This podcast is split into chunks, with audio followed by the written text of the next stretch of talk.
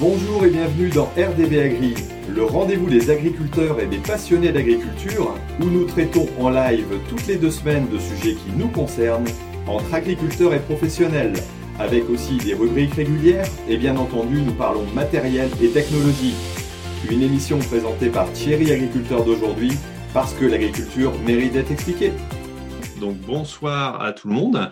Alors on se retrouve pour un nouveau rendez-vous agri, le numéro 37, euh, oui déjà quand même, ça fait, quand même un petit moment que ça, ça dure. Et euh, ce soir un numéro un petit peu spécial étant donné que je vais vous faire travailler. Euh, et puis je vais faire travailler pour l'instant le youtubeur qui, qui est présent avec moi. Salut Gilles. Salut Thierry. Bon, donc il y a, Théo et Émilie qui doivent nous rejoindre euh, normalement après, si tout va bien, s'ils ont le temps. Et puis, euh, puis d'autres qui passeront peut-être euh, à Alexandre de chez Prodil. Donc, bah voilà, on verra. je vois qu'Émilie et Benjamin sont là en téléspectateurs. Donc, en téléspectateurs. Ah, donc je vais peut-être les essayer de les inviter. Voilà, donc je vais aller voir. Hop, Émilie plus. hop, hop, hop, hop, alors, je ne sais pas. Émilie arrive, je pense. Voilà. Donc, elle nous rejoint. Donc, voilà.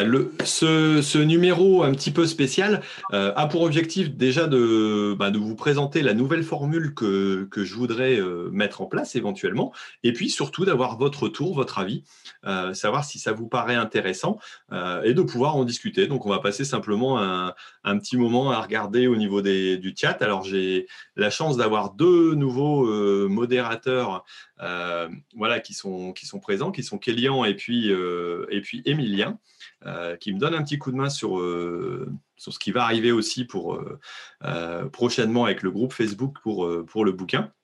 Donc ça, on en parlera peut-être peut-être ce soir, peut-être un peu plus tard. Mais voilà, bon, Émilie a du mal peut-être à se connecter. Théo, c'est pareil. je vais essayer de les hop, nommer conférenciers, ça ira peut-être mieux. Voilà, ils vont peut-être arriver à se connecter. Bon, voilà. Donc, on, va démarrer tout doucement. Euh, je voudrais déjà vous présenter un petit peu euh, rapidement le contenu du bouquin qui vous permettra de, voir un petit peu au niveau des sujets comment ça va se, euh, comment ça va se dérouler. Donc, je vais vous faire un petit partage d'écran, tout simplement. ah ouais, avant, il y avait une petite question. Gilles m'a posé une petite question. Euh, qu'est-ce que tu m'as posé comme question? Parce qu'il y en a certains qui ont vu sur Twitter. Je demandé comment allait Emilien. Voilà. Et donc, euh, bah, Emilien s'est blessé ce matin. Donc, on a démarré euh, samedi, pour ceux qui l'ont vu, la récolte des poireaux. Alors, un petit peu en retard par rapport à ce qui était prévu. Mais la laveuse n'était pas prête, la machine n'était pas en état. Voilà, c'est toujours comme ça quand on doit démarrer. On, on a toujours un temps de retard. Et puis, ce matin, on a démarré donc le nettoyage. Euh, donc, euh, on était en plus à fumier parce que tous les lundis, une fois tous les 15 jours, quand c'est rendez-vous à gris, je fais aussi mes fumiers le matin. Et euh, on s'est retrouvé donc une équipe à fumier et puis une équipe au poireau. Et puis, eh bien, Emilien a, commencé à mettre en place ses poireaux dans ses caisses. Et puis, il a pris un paquet et on avait une toute nouvelle table en, inox magnifique, superbe. Et il a posé et son doigt a ripé sur le, bord de la table qui est en, donc en, inox et euh, qui était tout juste coupé fraîchement, mais qui n'avait pas été raboté. Donc il a dégagé euh, tout simplement la peau sur son doigt. Alors c'était pas forcément hyper impressionnant, mais juste sur l'articulation. Euh, et donc, bah, on l'a envoyé tout simplement à SOS Main parce que bah, le problème, c'est que si ton doigt, pendant le restant de ta vie, reste coincé parce que pendant une journée, tu as fait le con à vouloir euh, faire ça. Euh, donc voilà, il s'est blessé, il est revenu, il n'y a pas de souci, ça va aller. Sauf qu'il a un doigt en attelle. Donc pour commencer les poireaux, ça va être super sympa. enfin voilà, mais bon, ça fait partie des, des, accidents de la vie, malheureusement. Ça aurait pu être plus grave. C'est toujours un accident con à chaque fois, mais bon, c'est comme ça. Bon, Émilie, tu nous entends? Ouais, ouais, ouais, ça y est. ça y est, tu as réussi à te connecter. Et, Théo, il nous entend aussi sûrement, mais on ne peut pas l'entendre, il est coupé. Ah si, voilà, Théo, il a la chaise de gamer, il a le casque et tout avec les lumières. Ah, ça rigole pas. Hein. Euh, je voudrais une petite lumière bleue plutôt, si tu peux, sur le micro, parce que moi, j'aime bien le bleu. C'est pas possible? Non, non, non, c'est pas possible. Ah mince, bon, ça va, le siège, il y a un peu de bleu, non, c'est du gris sur ton siège? D'accord. C'est du bleu, c'est du bleu. C'est du bleu. Ah, on voit pas trop, hein, c'est comme ça. Bon, on dirait, euh, on dirait qu'il est parti sur son vaisseau spatial, Théo, et voilà. Bon. Euh, bah écoutez, merci à vous d'être euh, présent en tout cas. et je vais vous, vous, faire travailler un petit peu et puis en essayant de vous présenter un peu les, les sujets voilà, des, futurs rendez-vous agri. Alors, je vais vous rappeler ce que c'est que le rendez-vous agri. Donc, c'est tout simplement euh, un rendez-vous qui se passe une fois tous les 15 jours en direct euh, sur YouTube, mais aussi en différé que vous pouvez retrouver en podcast. Donc, tout simplement en tapant sur votre meilleur appli de podcast euh, Rendez-vous agri. ça peut être aussi sur Deezer et Spotify. je sais que je me suis trouvé. Donc, voilà, vous tapez RDV agri avec un A majuscule et GRI, normalement, avec un espace. Vous devez arriver à trouver. Il y en a qui arrivent à trouver. Il y a plus en plus de podcasts euh, qui sont présents maintenant sur euh, dans le milieu agricole, donc tant mieux. Euh, et ça permet ben, de, pouvoir aussi passer du temps, qu'on soit dans sa voiture, dans son tracteur, quand on s'ennuie en train de semer des céréales, comme Gilles, Émilie. Je ne sais pas si elle s'ennuie sur son tracteur. Elle est peut-être moins souvent sur son tracteur. ou Théo en les vaches, peut-être tu peux mettre des écouteurs. Donc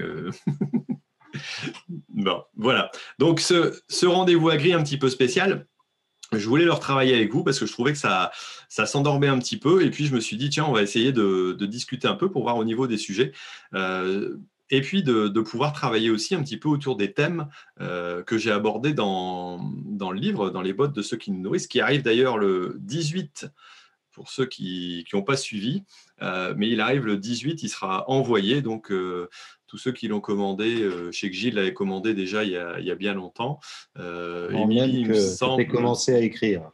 Avant que je l'ai, avant que j'ai commencé, j'avais commencé un tout petit peu quand même quand j'ai fait le financement participatif, mais voilà. Mais en tout cas, vous serez les, premiers à le recevoir. Donc la semaine prochaine, je vais faire un petit tour euh, normalement à Sauzé-Vossé dans les locaux d'Agrizone qui, qui, me font le plaisir de vous envoyer gracieusement le, le bouquin pour aller faire toutes les signatures euh, voilà, qui vous reviennent.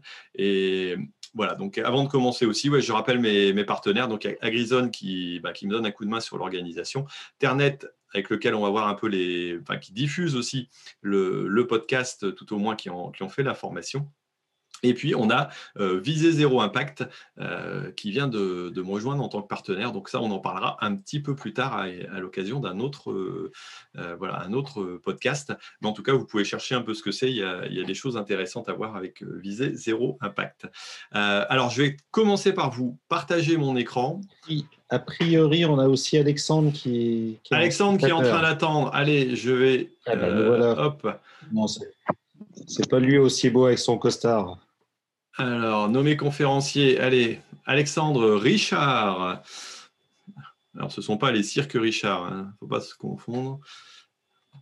Ni les chocolats Suchard. Salut Alexandre, ça va? Salut tout le monde, ça roule? Bon, t'es dans, es dans ton atelier là?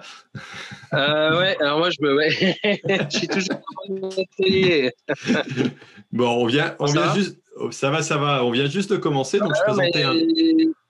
J'ai bien vu, mais j'arrivais pas à me connecter là. Ça, ah, bah, c'est parce que je t'avais pas encore accepté, c'est pour ça. Ah, euh, j'ai dû envoyer un mauvais lien, enfin le, lien de ceux qui, l'ont utilisé sur notre groupe euh, euh, de, communication, bah, tout simplement, il n'était pas forcément bon, tout au moins pour arriver directement sur la chat room. Donc voilà, maintenant tu es connecté, on va pouvoir, pouvoir commencer. Donc je présente donc un petit peu les sujets que j'ai évoqués dans dans le bouquin. Donc voilà, j'ai partagé mon écran, mais je vais le dire aussi, étant donné qu'il y a pas mal de monde qui seront certainement écoutés sur le podcast.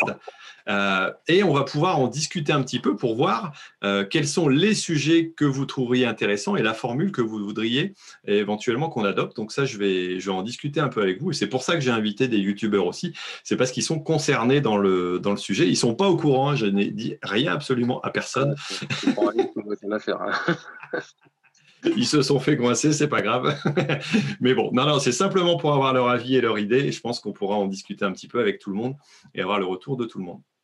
Voilà. Donc, euh, bah, dans le bouquin, je commence par euh, une brève histoire de l'agriculture. Rappeler que euh, comment on s'est déconnecté aussi du grand public et comment on a perdu ce lien. Donc ça, ça fait partie des sujets. Alors, je sais que l'agribashing est un des premiers sujets dont, on pouvait parler, mais voilà, ça, ça, peut être intéressant. Alors, je vais je vais essayer de vous présenter un petit peu. Voilà, on va revenir sur, euh, l'écran un peu de, tout le monde. Euh, ah, on a perdu Alexandre, si ce n'est la belle photo en costume. Donc peut-être qu'on va le retrouver.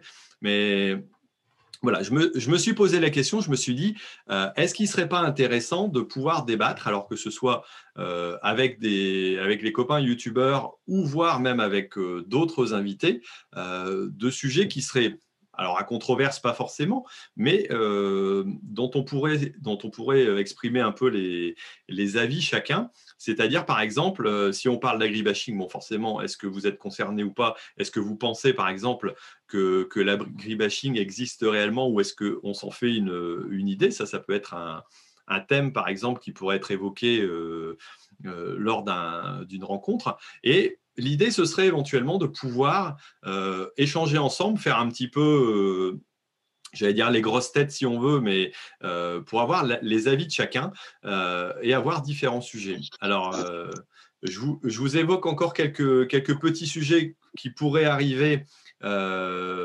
derrière. Par exemple, une agriculture aux multiples visages, ça, ça fait partie d'un des chapitres du, du bouquin, euh, ça pourrait permettre par exemple de comparer des exploitations euh, qui sont tout à fait différentes. Alors euh, ici, on a par exemple Émilie qui est en agriculture bio, voilà. et puis on a ben, Gilles, Alexandre, bon Théo, Théo aussi s'est passé en bio aussi l'élevage, c'est vrai. Bien évidemment. Bien évidemment. Donc voilà et pouvoir éventuellement discuter un peu de sujets qu'on a en, euh, en controverse ou, parfois euh, en discussion entre différents agriculteurs et les évoquer ensemble. Euh, et pourquoi pas se, lancer vraiment le comment J'allais dire les, les pics peut-être qu'on peut, s'envoyer lorsqu'on est lorsqu'on parle d'agriculture bio ou de conventionnelle et de laisser à chacun la possibilité d'y répondre. J'imagine bien que, certains n'ont pas toujours les mêmes avis que d'autres sur euh, les différents types d'agriculture euh, et ça pourrait permettre éventuellement d'avancer sur, euh, sur les thématiques. Est-ce que vous avez compris tout ce que j'ai dit? Parce que j'ai l'impression d'être confus. D'être hein? Oui, en fait, oui, en fait tu, tu veux qu'on se tape sur la gueule. Bah, écoute, je ne veux pas forcément qu'on se tape sur la gueule, je voudrais surtout qu'on arrive alors, certes, à évoquer, euh, comme tu le dis, clairement euh, les impressions qu'ont les uns et les autres, mais peut-être aussi de laisser l'occasion à certains de répondre. Euh, on prend la bio, hein, tout simplement. on peut dire couramment que, par exemple, la bio utilise plus de carburant que du conventionnel parce qu'on a plus de passage d'outils. Voilà, il y a il y a forcément des pour et des contre dans chaque, euh, chose. Après, euh, bah, on peut se défendre, bien entendu, en parlant de chimie. Alors, je pense que euh, si on arrive à développer un petit peu les discussions et puis les, les évoquer peut-être de façon assez, assez légère si on veut, mais de toute façon, euh, tout au moins aussi intelligente, mais d'arriver à dire euh, et à donner un avis aussi à ceux qui nous écoutent, euh, de, pouvoir dire, ben ouais, pour finir, c'est vrai que les arguments qui sont donnés par l'un ou par l'autre sont plutôt intéressants, ou alors, ou alors non, on n'est pas d'accord, et de pouvoir se j'allais dire, faire évoluer un petit peu. L'idée, c'est ça, hein, c'est faire évoluer un petit peu euh, la réflexion sur certains sujets. Et je pense qu'on a pas mal quand même de, sujets à controverse, alors que ce soit euh, avec le grand public, mais aussi, pourquoi pas, entre nous. Hein, euh, on voit que de temps en temps, ça, se clash sur les, sur les réseaux sociaux, même en interne, en agricole. Et je me dis, ben, plutôt que de le faire de façon cachée, pourquoi pas le faire de, de, façon un peu plus ouverte et puis arriver à raisonner aussi ces arguments. voilà. Bon, alors Alexandre, qu'est-ce que tu en penses? Ah bah moi, je, je, pense que du bien. Euh, alors pour ce qui est, de toute façon, l'agriculture qu'ont fait les parents, les grands-parents, on est passé à autre chose et, et heureusement. Alors c'est pas de leur faute à l'époque parce qu'il fallait nourrir la France. Donc euh, voilà, on leur a demandé de produire euh, coûte que coûte et voilà. depuis plusieurs années, l'agriculture a vachement changé. moi, je suis pas contre le bio, loin de là. c'est un marché qui est parallèle au conventionnel. Moi, je serais pas contre de passer euh, au bio. La seule, en fait, les seules problématiques que je peux avoir, c'est euh, déjà un problème de désherbage. Encore beaucoup de, de stock d'adventices qu'il va falloir que je gère. Alors, on peut le gérer mécaniquement et, j'ai des, chômeurs pour ça, mais euh, la problématique de l'agriculture, c'est la climatologie. Donc, j'ai beau déchaumer, quand ça fait 40 dehors, ça ne va pas lever. Euh, après, j'essaie d'avoir des rotations beaucoup plus longues, de rajouter euh, même des parcelles que je mets en pause avec du trèfle ou des choses comme ça. Euh, donc moi, le premier problème que j'aurais pour le bio, c'est le déstockage d'adventices. Second problème, je manque de matière organique, j'ai une CAC faible et en fait, il me faudrait un apport humique azoté. et aujourd'hui, j'ai pas assez de voisins qui font de l'élevage pour pouvoir apporter cela. Euh, là, je vais quand même, donc ça fait déjà quelques années euh, qu'on essaie de raisonner l'agriculture, enfin qu'on raisonne, que je raisonne sur l'exploitation, euh, tant mes phytos que mes engrais. J'essaie d'incorporer justement le mécanique dedans. J'ai même fait l'investissement d'une houe rotative que j'essaierai au printemps pour deux raisons. Déjà un désherbage mécanique pour voir ce que ça donne, et ensuite pour casser en fait cette croûte de battance qui, avec les pluies d'hiver, me pose problème. J'ai besoin d'oxygéner mon sol. voilà. Après, Bon, je vois, je vois qu'Alexandre il est déjà parti dans le, dans le dialogue, donc c'est qu'on est. Bah, en même temps, quand je te lance et je te le propose, bah, je vois que tu réponds. Donc c'est qu'a priori le, la thématique peut être intéressante. Donc on va on va couper euh, sur euh, sur la thématique parce que le but du jeu c'est d'essayer d'en trouver d'autres. Je vois que c'était bien lancé, mais en tout cas je te retiens pour euh, pour une thématique bioconventionnelle parce que je pense que je pense que c'est des sujets qu'on pourra traiter. Voilà, le, le but du jeu maintenant c'est vraiment d'arriver à dire tiens dans les futurs épisodes on va essayer de se trouver les sujets les plus intéressants. Euh, vous allez pouvoir m'aider pour, euh, le faire, j'en ai, déjà quelques-uns, mais trouver les sujets les plus intéressants qu'on va pouvoir justement exposer. Là, comme tu le dis, Alexandre, euh, bah voilà, il y a, certainement de multiples raisons qui font qu'un agriculteur puisse être ou ne pas être en bio, parce qu'il y a, y a tel ou tel critère et son environnement joue beaucoup donc, c'est sûrement une des thématiques qui peut être, euh, qui peut être bien, euh, bien expliquée. Et je pense que l'intérêt aussi pour l'auditeur qui sera derrière, bah, c'est d'arriver à comprendre aussi que, euh, bah, en effet, si tout le monde passe pas à la bio demain, c'est un, des, un des chapitres du bouquin d'ailleurs, bah, c'est qu'il y a des bonnes raisons quoi, et qu'on ne peut pas forcément tout s'y passer d'un coup et pourquoi y passer, c'est peut-être pas non plus la solution miracle, parce qu'il y a, aussi des problématiques. Mais en dehors de. Alors, je sais pas, Émilie, tu vas, vas pas répondre sur la bio. On va, on va continuer à, discuter un petit peu, mais sinon, on va, on va lancer le débat. Euh, j'ai peut-être euh, une petite thématique qui pourrait t'intéresser. Tu vas me dire si tu penses que ça peut être intéressant. Euh, est-ce que tu penses que les femmes ont une place en agriculture?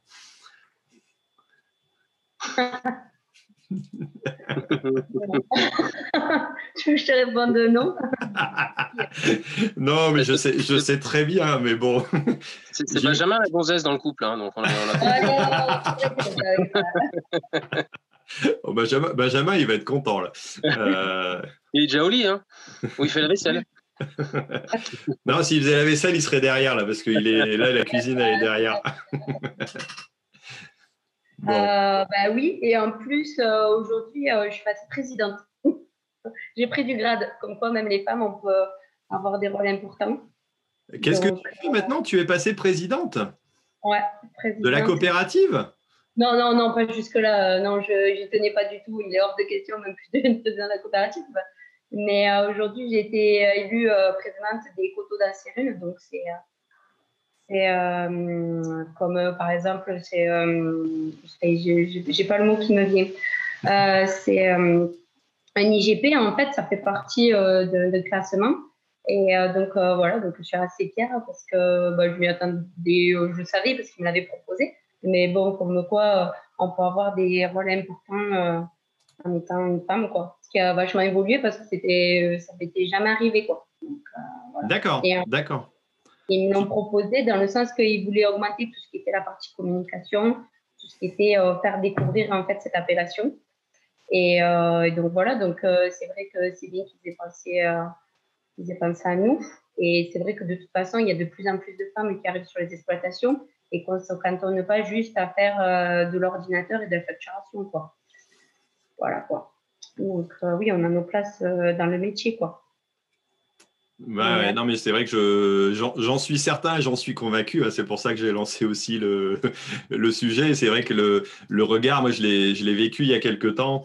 Euh, au sein de la, de la, CUMA, tout simplement parce qu'on avait une administratrice qui, était, qui était au sein de la, de la CUMA. Et le regard est souvent un petit peu différent, peut-être parfois un peu moins matérialiste, parfois souvent aussi un peu plus tourné sur l'humain que, que ce que nous, les mecs, euh, avec nos grosses machines et nos gros tracteurs, on a, on a plutôt l'intention de faire. Et c'est vrai que ça, ça, apporte un regard intéressant.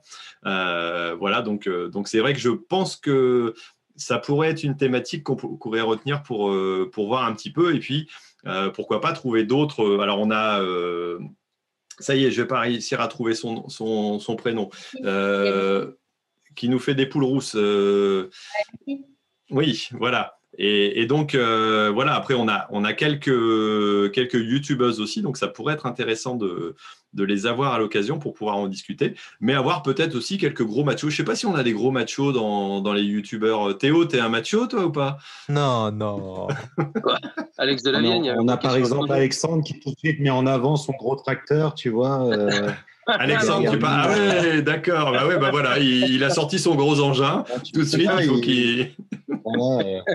Il fait gaffe à tout ce Il y a un gros truc derrière lui, sinon ils sont tout petits. Euh. Non, mais un gros macho, t'as Alexandre de la Vienne. Il n'y a pas plus macho que lui quand même. Alors déjà, déjà Alexandre, il, nous a répondu parce qu'il est, il est derrière l'écran. Il s'est dit pour un coup, je vais pas venir, je vais attendre de voir. Et puis je vais, je vais rester derrière l'écran. Donc il a mis un petit message. Euh, déjà, il parlait de la bio et il a une réflexion qui est intéressante. Par exemple, si la France entière passe en bio demain, le prix va s'écrouler pour les producteurs euh, et ils crèveront. Et c'est un argument qui n'est pas, pas inintéressant du tout. Et c'est vrai que euh, actuellement, le marché, il est certainement pas dimensionné pour, euh, pour avoir un nombre plus important en bio. Donc voilà. Mais bon, alors, puis les importations, hein, on n'arrivera jamais à nourrir tout avec le bio. Hein. Oui, oui, non, mais après, pour l'instant, c'est sûr qu'on n'est on n'est pas du tout dans cette alors, j'ai Alexandre euh, voilà, qui, qui, dit espèce de hum, Alexandre de Prodil Center. Voilà, donc apparemment, il n'a pas apprécié euh, ce que tu as dit. Non, mais espèce de hum, c'est espèce de beau gosse. Je cherche pas. non, mais c'est un gros nounours, c'est pas un macho, c'est un gros nounours. Qu'est-ce que, tu as, qu'est-ce que tu as dit, Émilie? Je n'ai pas entendu. Non, j'ai dit c'est pas un macho, c'est un gros nounours, Alexandre de la Vienne. Ah, voilà. Donc c'est, plus, c'est plutôt gentil ce que tu dis. Euh, ouais, c'est rare que j'en parle un bien, mais. Ouais, parce que sur le, j'allais dire sur le réseau privé, attention, qu'est-ce que ça clash, hein, c'est sympa. Et nous, on voit pas. Tu, tu, faut que tu nous dises au fur et à mesure ce qui se dit, parce que. D'accord. Je, je, après, je vais peut-être pas tout dire parce qu'il y a quand même du monde qui, qui discute, donc euh, voilà. Mais, mais je, je, rappellerai un petit peu aussi. Euh, est-ce que vous avez, par exemple, vous-même des idées de, de, sujets ou de thématiques euh, bah, qui, vous, qui vous importent en agriculture et que vous avez euh, vous aimeriez bien, dont on, dont on discute par exemple au rendez-vous agri, quelque chose qui, euh, que vous voyez régulièrement, des, des problématiques ou, euh, ou, des sujets je sais pas, Gilles, tu, tu, vois quelque chose, toi, qui te, qui te dérange de temps en temps? Alors, comme je t'ai interviewé pour le bouquin, je sais qu'il y a quelques sujets que, que j'ai essayé de te poser, donc peut-être que ça, ça va te réveiller des souvenirs, hein, je ne sais pas. Ah, Gilles, on t'entend pas. Le, travail en commun, je pense que ça pourrait être intéressant. De... Ah, le travail en commun. Ok, parce que toi, parce que toi, tu as une activité de euh, travail en commun euh, régulière, c'est ça? Bah, Moi, j'ai beaucoup euh, de travail en commun avec la CUMA. donc, oui, la plupart de mon matériel est plutôt partagé, soit en commun, soit en copropriété. Après, euh, euh, il y a aussi euh, l'entreprise. On pourrait voir un petit peu les différents entre avoir son matériel à soi, le matériel à plusieurs en CUMA ou faire faire une entreprise. Voilà, quels sont les avantages, les inconvénients, pourquoi certains font tel ou tel type de choix, quoi. Donc un, petit match ETA e CUMA, c'est ça, un truc dans le genre? Euh, pas, un match, mais euh, oui, euh, essayer de comparer un petit peu TA, Kuma ou, ou avoir son propre matériel. Hmm. Alors, qui est-ce qu'on aurait comme. on aurait JLC forcément sur, sur le sujet des ETA, je pense? C'est une petite. Ouais, c'est. Il fait pas beaucoup d'ETA quand même. Hein. Ouais, il en, fait, il en fait un petit peu quand même, non? Après, on pourrait, on pourrait avoir euh, Gaël aussi. Alors, s'il n'a pas de TA, lui, il a toujours rêvé un petit peu d'en faire. D'ailleurs, à une époque, un 1er avril, il avait fait semblant d'acheter une batteuse pour faire du, de l'ETA, si je me, ah souviens bien. C'est vrai, c'est vrai. bon. après, toi, Théo, tu euh, t'es ETA, toi, ou Kuma? Nous, c'est Kuma, nous. Beaucoup Kuma. Ben, oui, quasiment tout notre matériel pour les, les cultures. Fenaison aussi, c'est beaucoup en Kuma. Donc c'est un peu normal, vous êtes à l'ouest, donc euh, enfin c'est pas que tu es à l'ouest, hein, tu es plutôt euh, côté ouest, voilà, pardon. ah d'accord, j'ai compris le message. mais c'est vrai que les cumas sont souvent très présentes euh, dans le côté ouest de la France, peut-être dans les zones d'élevage. Ouais. Ouais, zone d'élevage. Et puis, voilà, ouais, c'est vrai qu'il y a, il y, a cette, il y a cette culture-là. donc, c'est vrai que, ben, Gilles, ouais, pourquoi pas de, d'arriver à, mettre en avant un peu les, différents sujets euh, euh, bah voilà, pour enfin, comparer ou pour trouver les, bonnes formules. Après, c'est peut-être. Euh, après, qui est-ce qu'on a aussi qui, a son propre matériel? J'imagine David Forge qui est plutôt à essayer aussi d'entretenir du matériel et puis de, de, le garder le plus longtemps possible pour économiser. bon, après, on est pas mal aussi dans ce, j'allais dire, dans cette dans cette habitude-là de, fonctionnement. Quoi. Ça peut être intéressant aussi de, voir un petit peu les, différents, euh, les différentes idées là-dessus. Euh, ok, bah, je, vais, je vais retenir ça. Euh, toi, Théo, tu, tu, Ah, Émilie, tu disais? Ouais, je disais, moi, par contre, tu vois, les cumin, même si je trouve que le fonctionnement, il est super, je pense que ça dépend des cultures, parce que nous, ça marche pratiquement pas, en tout cas, moi, dans ma région, ça marche pas bien, quoi parce qu'il y, a des guerres de clochers, il y a des guerres dans le village, et ce qui fait qu'en fait, c'est impossible de faire de l'accuma. Que les mecs, ils respectent pas le matériel. Euh, nous, on a essayé même de s'associer avec d'autres viticulteurs. Au bout de trois ans, ils nous ont mis dehors, quoi, les mecs, quoi, et puis sans scrupule, quoi. Donc, c'est vrai que moi, par contre, euh, même si je trouve que le principe, il est super, je pense qu'il y a certaines... Euh, en tout cas, moi, je n'ai pas du tout aimé le, fonctionnement, quoi. Vu comment ils se comportaient les uns et les autres, quoi. Mmh. Non, mais c'est vrai que je, je, pense que malheureusement, euh, s'il y a des Kuma qui fonctionnent, il y en a qui ne fonctionnent pas du tout non plus. Alors, euh, par, par manque. C'est une histoire d'homme. Hein. Respect aussi. C'est une histoire d'homme, je pense aussi. Hein. Ouais, ouais, non, mais c'est ça. Je pense que euh, il y a des gens qui sont faits pour, pour travailler avec d'autres. Il y en a qui sont un peu moins. Après, ça s'apprend aussi, je pense.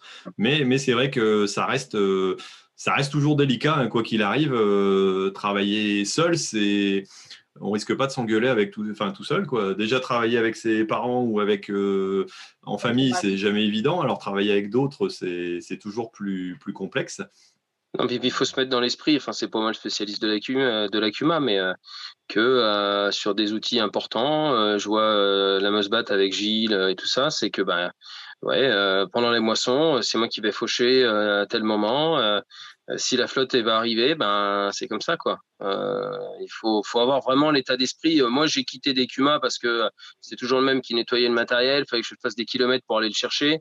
Comme je vends des pièces, qui est, qui est-ce qui réparait ces Bibi euh, donc euh, ça m'a gonflé et puis je voulais avoir le matériel au moment où j'en avais besoin. Donc euh, c'est vrai que bah, comme tu le disais avec David, c'est pareil. Quoi. On retape du vieux matériel, on y fait attention. ça nous fait notre boulot quand on a besoin. Enfin moi la seule cuma que j'ai, c'est les deux suceuses, c'est tout. Quoi. Enfin, j'ai, dégagé des autres parce que vraiment des histoires d'hommes. Quoi. Mmh, mmh. non, non, mais je pense que c'est bien avec Gilles. Hein. Enfin, comme, comme tu le dis, il euh, y, y, en a qui arrivent à fonctionner si, si c'est bien géré, si c'est bien entretenu, si, si, les gens se respectent. C'est pas. Mais bon, je pense que je pense qu'on pourra en discuter ça parce que c'est vrai qu'il y a, il y, a, il y a matière à, à, discuter. En parlant chacun de ces exemples, euh, ça peut être intéressant. Alors je reviens sur euh, sur Théo. Toi qui es orienté sur l'élevage, tu tu vas pas me dire que tu vas pas me trouver un petit sujet sur l'élevage. non, tu tu vois pas. Il y, avait un bon commentaire euh, tout à l'heure, c'était sur le bien-être animal. Ah Alors Théo, ah est-ce que, est que en tant qu'éleveur, tu es capable d'assumer le bien-être animal de, tes animaux? Je pense, hein, ma parole, ma foi. je pense que je passe plus de temps euh, avec mes bêtes qu'avec ma famille ou mes potes, donc je pense que niveau bien-être, envers nos animaux, on n'est pas trop mal. Ouais, alors pour, pour être allé euh, faire un petit tour quand même dans, dans, son coin, en plus quand on a des animaux euh, qui sont en train de paître dans le marais Poitevin, euh, hein, franchement, on peut pas beaucoup mieux au niveau, au niveau ambiance, au niveau, j'allais dire, bon, qualité de, de sol aussi, hein, c'est plutôt, plutôt sympa, plutôt original. C'est vrai que pour la... pour l'avoir vu. D'ailleurs, bah, on, on, le reverra dans le reportage que j'ai fait, que j'ai fait avec toi aussi. Mais ça, ça arrivera un petit peu plus tard. Mais c'est vrai qu'il y, a, il y a des jolies choses à voir. Et je pense que, ouais, comme tu dis, le, le bien-être animal, je pense que c'est un sujet. Alors, je ne sais pas comment on pourrait appeler ce, j'allais dire, ce, cette émission-là, euh, voilà, euh, est-ce qu'on peut être éleveur et, s'occuper bien de ses animaux? Non, je ne sais pas. Euh, tu n'as pas une idée de titre, Théo, ou les autres? Vous n'avez pas une idée de titre? Ouais, bonne question. Et la, personne que tu vas mettre en face, tu vas mettre qui en face de Théo? Eh ben, on va inviter, je sais pas, quelqu'un de L214, un truc comme ça, non? Ça pourrait être sympa. C'est bon ça. ça là, t'as un débat là. Ouais. Ah là, tu vas avoir, Théo, prépare-toi, quoi. Ah, tu vas avoir du buzz, là. ouais, alors je suis, je suis pas certain du tout d'arriver à décider. Euh, euh, je sais plus comment c'est son nom euh, que j'avais, j'ai eu l'occasion de rencontrer une fois. Euh, voilà. Bon, après, peut-être que, peut-être que ça peut permettre. Alors, on a, on a par contre des associations welfaristes qui sont quand même beaucoup plus modérées que, que d'autres sur, sur les sujets de, j'allais dire, du bien-être animal, qui sont certes pour le bien-être animal, mais plutôt pour la, bonne évolution des choses, ce qu'on comprend, parce que, enfin, de toute façon, euh, j'allais dire, Étienne pourrait nous le dire aussi, euh, si tu n'entretiens pas bien tes animaux, tu auras forcément pas un, rendement économique intéressant euh, ah ben dessus derrière. Et donc, si tu, enfin, moi je, moi j'en suis arrivé comme conclusion et c'est une conclusion que j'ai mis dans le bouquin, c'est que ceux qui n'étaient pas capables d'être éleveurs ou qui n'avaient pas assez d'amour pour l'élevage, vu les difficultés de l'élevage depuis 10, 20 ans. Euh, moi, j'ai pas, je me suis pas mis à produire il y a 25 ans parce que j'étais pas du tout euh, j'allais dire fait pour ça, je pense, euh, alors que mon, père faisait des taurillons d'élevage à l'époque. donc je pense que ceux qui font ça encore actuellement c'est qu'ils ont quand même une bonne dose d'amour pour euh, les animaux et qu'ils savent aussi s'en occuper parce qu'il faut être bon économiquement et je pense qu'il faut, être, il faut aimer ça pour pouvoir le faire. Quoi. Mais, tu sais que le, pire, c'est que souvent je reçois euh, des messages sur, sous des vidéos euh, des, de vegan, d'L214 et tout, où dit Ouais, mais non, mais toi, ça se voit que tu aimes tes animaux, c'est pas toi qu'on vise et tout. ça, ça, m'éclate parce que bon, maintenant, il faut travailler sur le fait, expliquer que ben, la majorité des élevages est plus ou moins similaire au nôtre. Voilà. Puis l'autre jour, j'ai reçu même un mail d'un gars, d'un vegan, et enfin pareil, euh, dit ah ouais, c'est super ce que tu fais, mais t'inquiète pas, c'est pas, c'est pas les élevages comme les tiens qu'on vise et tout. Donc c'est assez marrant, ça, ça fait bien marrer quoi. Bon, après, ça, ça prouve quand même euh, l'utilité du, du, message que tu portes ou que, euh, que tous les éleveurs, euh, je pense à Guillaume, je pense à Étienne, voilà, tous les producteurs qui mettent en ligne Antoine. et j'en passe, ouais, Antoine, qui est-ce qu'on a encore Ah, chez les jeunes Benjamin. Non, Benjamin est fidèle. Il y a Océane. Océane, voilà. Ah, bah c'est Océane que je pensais. Euh, mais il y en a d'autres aussi. Euh, et c'est vrai que ce message des, éleveurs euh, qui est montré, bah, Lucie, tout simplement aussi au niveau des élevages avicoles, c'est hyper intéressant parce que on, voit que le, regard peut quand même changer. Quoi. Donc, ce qui est ce qui est fait. Et je pense que vous, vous le faites bah, au niveau élevage. Et je pense que, que nous, on l'a fait un petit peu aussi au niveau des productions agricoles, même si c'est peut-être pas tout à fait pareil au niveau, au niveau rapport, mais euh, c'est vrai qu'on a des messages quand même. Ah ben ouais, on comprend mieux la culture, pourquoi vous faites, comment. Mais c'est pas, de toute façon, c'est jamais en général nous directement qu'on attaque. Quoi. C'est, toujours une idée, une idéologie.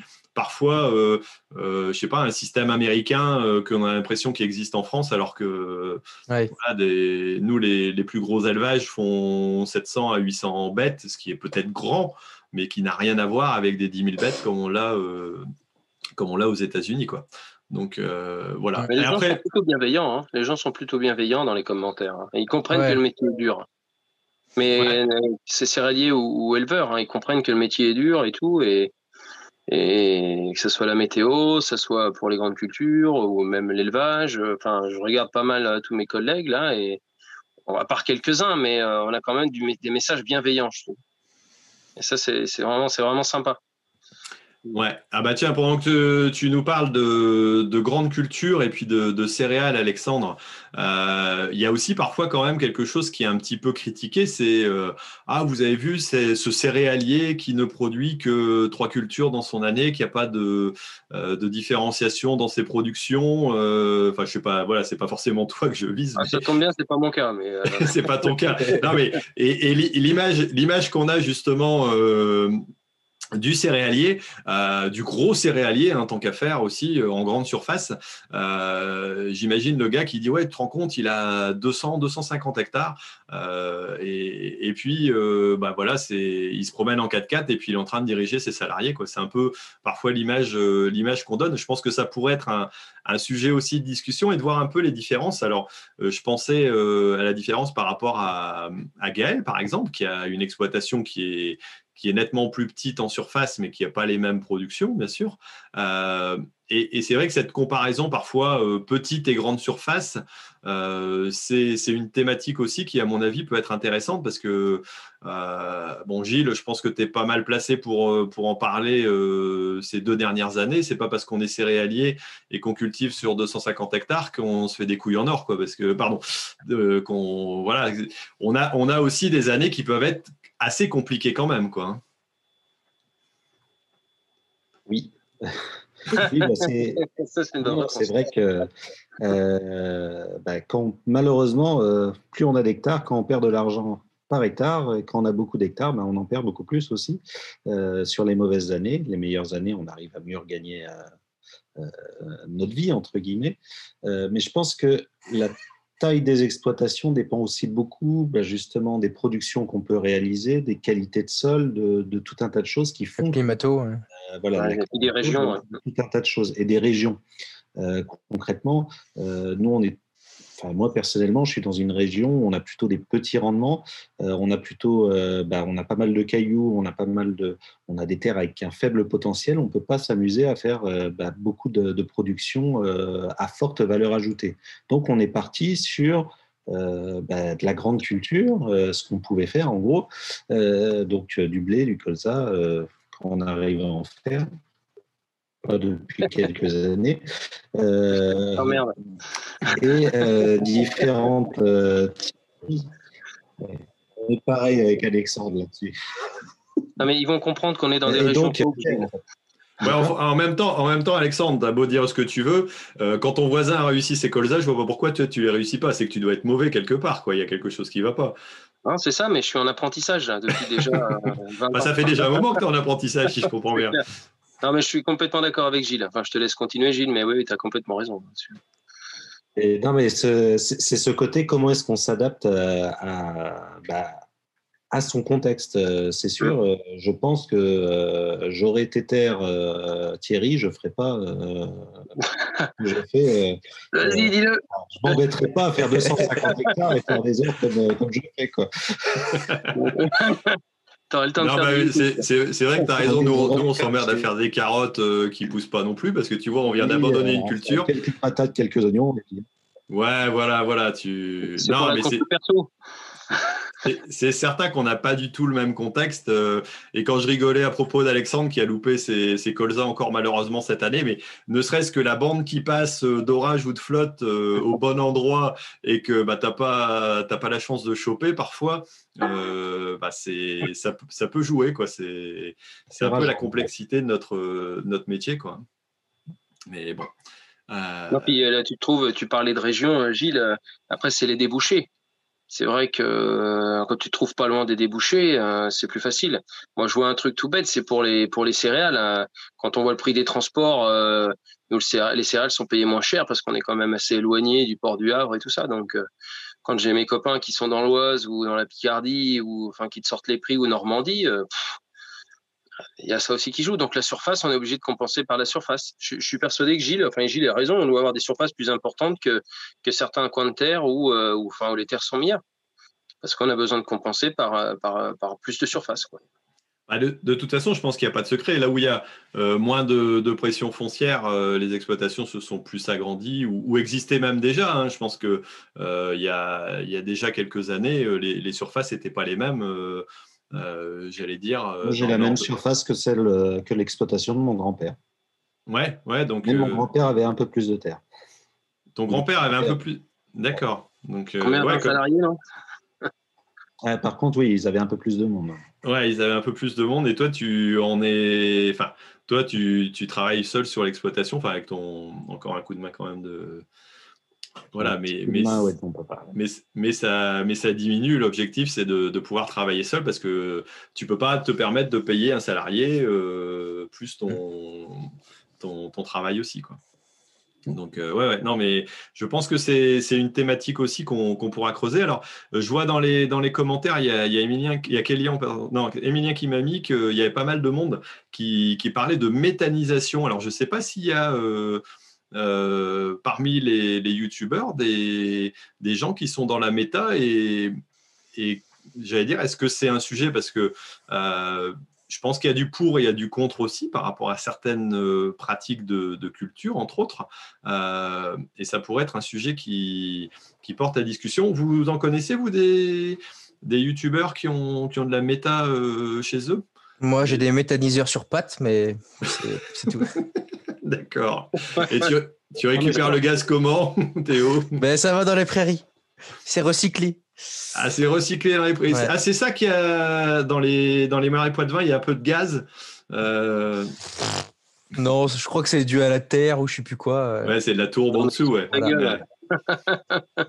je pense qu'on peut élargir un petit peu euh, toutes les, toutes les formes de toutes les nouvelles formes de production d'énergie.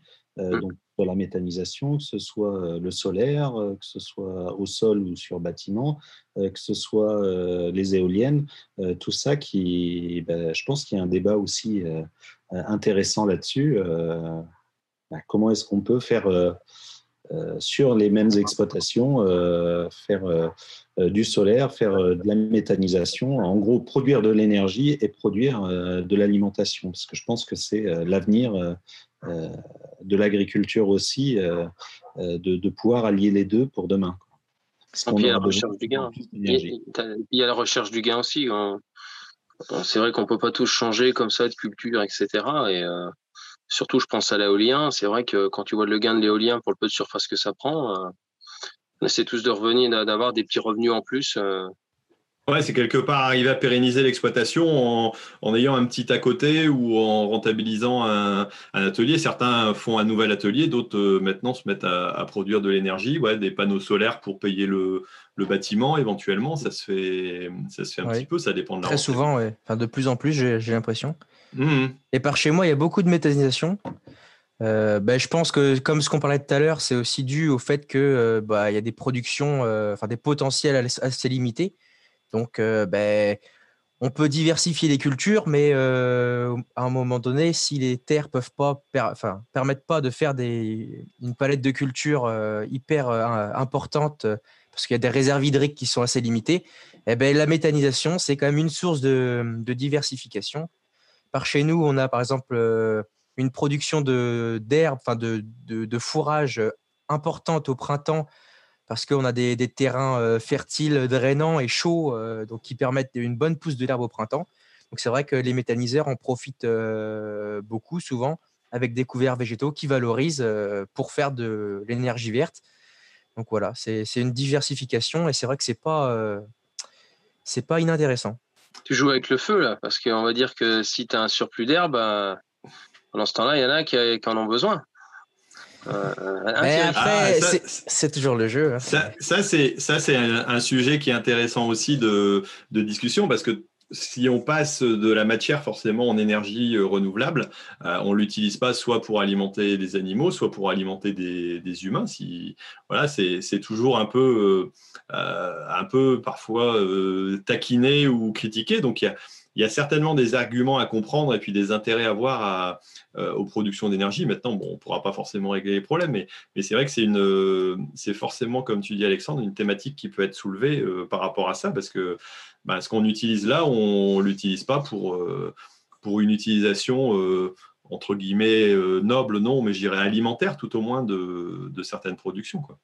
Donc, euh, bon, Théo, avant de. Je vais reprendre avec toi parce que je pense qu'avec toi, il y a une thématique qui pourrait être intéressante et commune ainsi avec celle de, de Gaël. Euh, de Gaël Blard, agriculteur bio.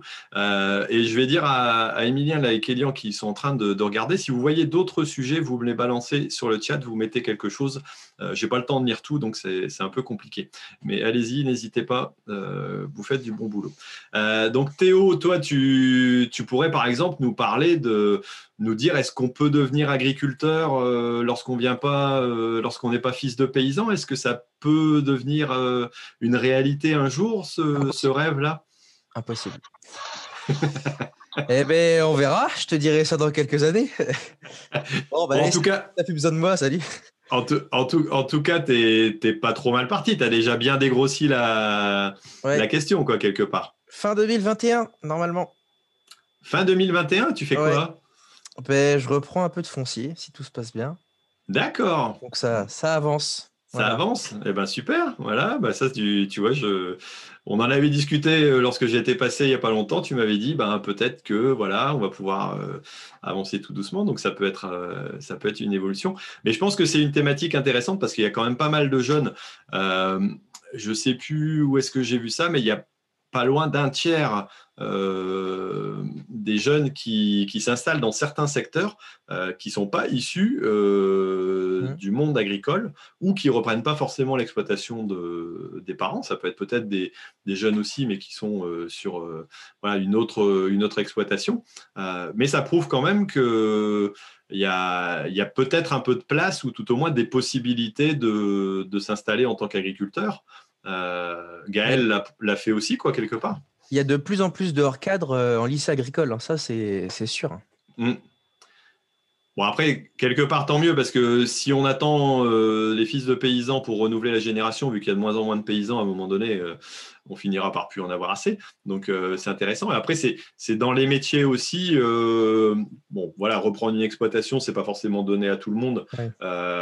mais en tout cas, arriver dans les métiers de l'agriculture, on en a pas mal discuté moi ces derniers temps parce que là on est en train de, voilà, de préparer aussi le, Tour de France là, euh, en tracteur. Nous on a eu l'occasion avec le co-farming de discuter avec quelques concessions, enfin quelques constructeurs et ils ont tous une grosse problématique. Enfin, dans les CUMA, Gilles, euh, on a la même problématique, hein, c'est de recruter tout simplement des bons mécanos, euh, des bons chauffeurs, des, gars qui, qui arrivent à se, débrouiller j'allais dire, euh, euh, et qui ont, qui ont un, minimum de diplôme. Mais ces, gens-là, ils n'ont même pas enfin, besoin de sortir de leur, BTS agroéquipement, ils sont déjà embauchés. quoi. Euh, c'est sûr. Même pour, même pour moi. Ah, Alexandre aussi, tu es à la recherche de, de profils de ce type-là? Ah Non, on cherche toujours des, ouais, des gens qui connaissent dans tout, parce qu'il y a dans l'équipe d'une dizaine de personnes, ils sont tous du milieu agricole, ils connaissent la mécanique et tout. Et c'est vrai que je vais quasiment plus chercher dans le monde agricole que dans la mécanique pure parce que euh, partent tout de suite dans les grandes marques.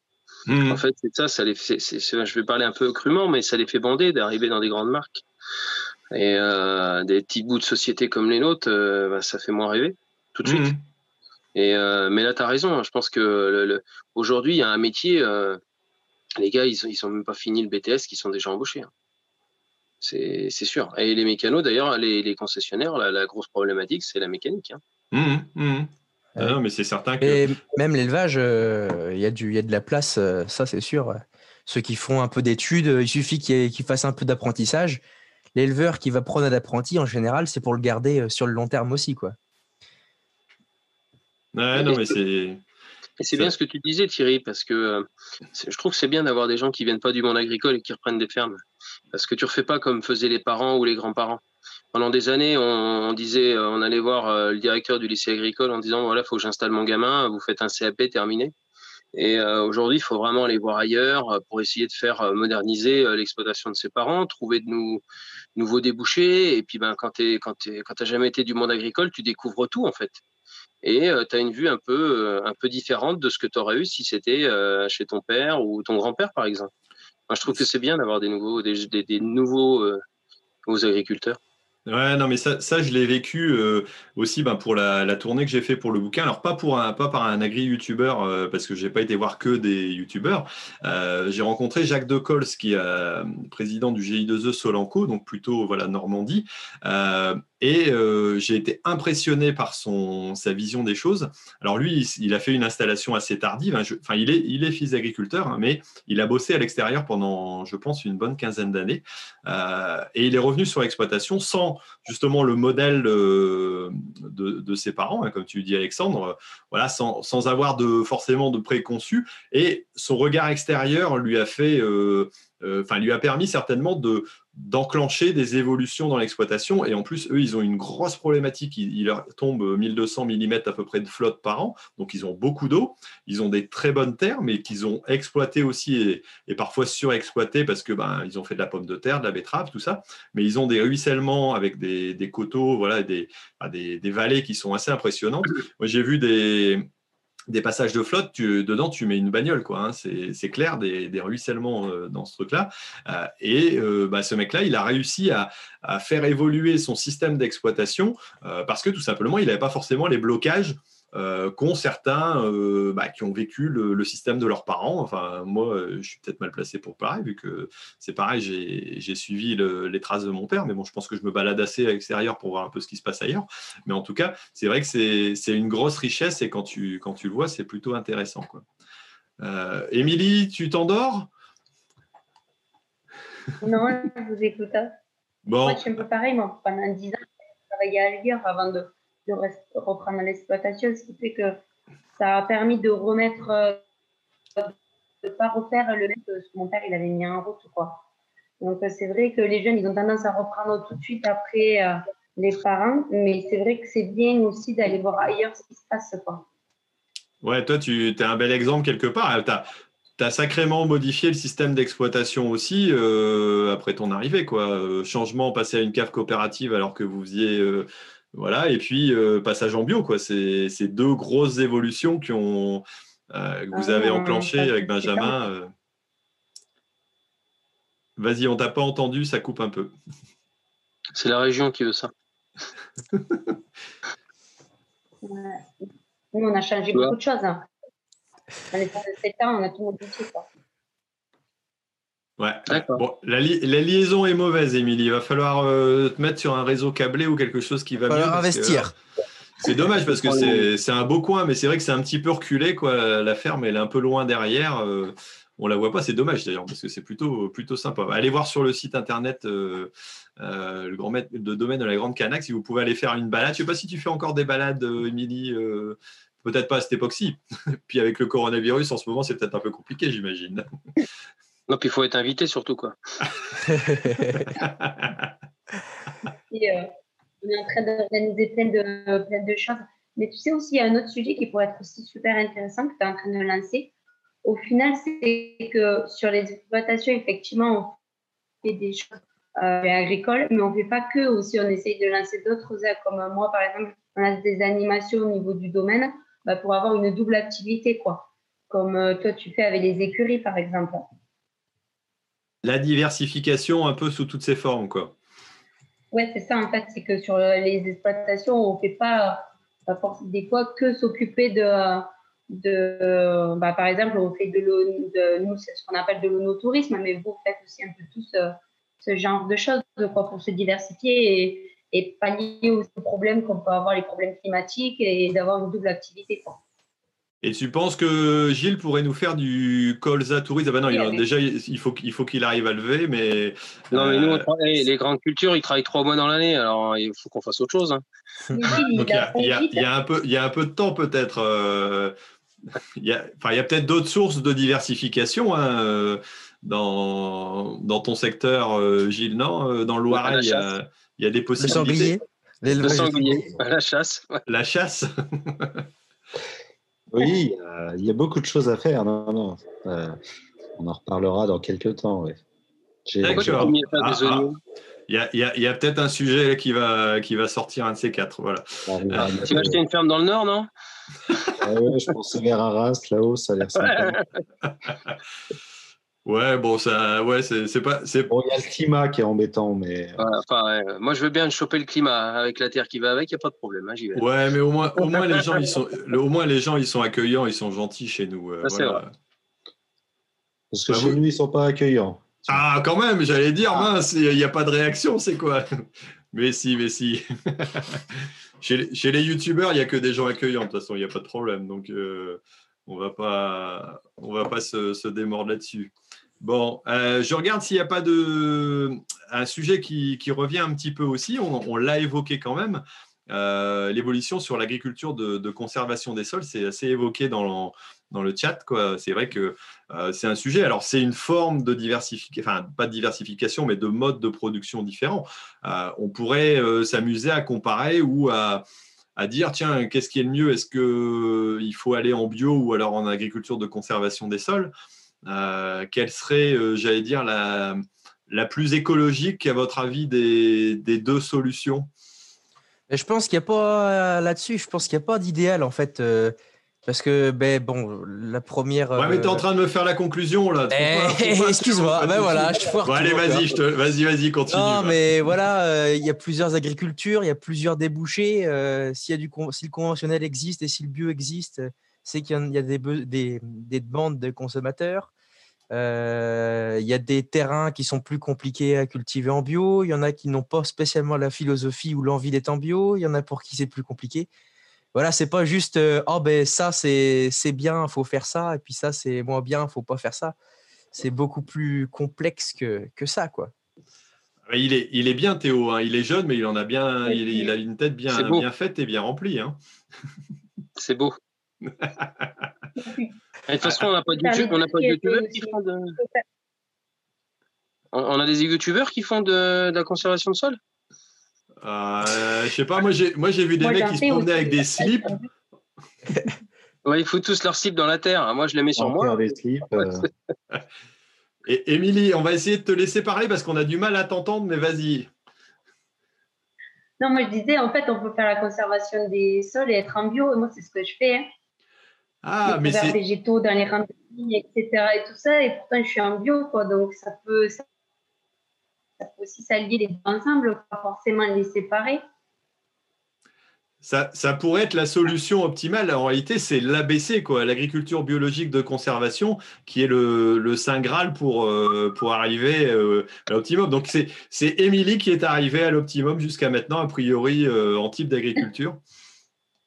On a notre David Fèvre aussi, hein c'est un sacré changement qu'il a pu faire, hein, lui, dans ses vignes. Hein. Mm. Ah. Ah, mais David, ouais. Mais David, il ne fait pas la conservation des sols. Pas encore. mais, ça va venir. il va y venir.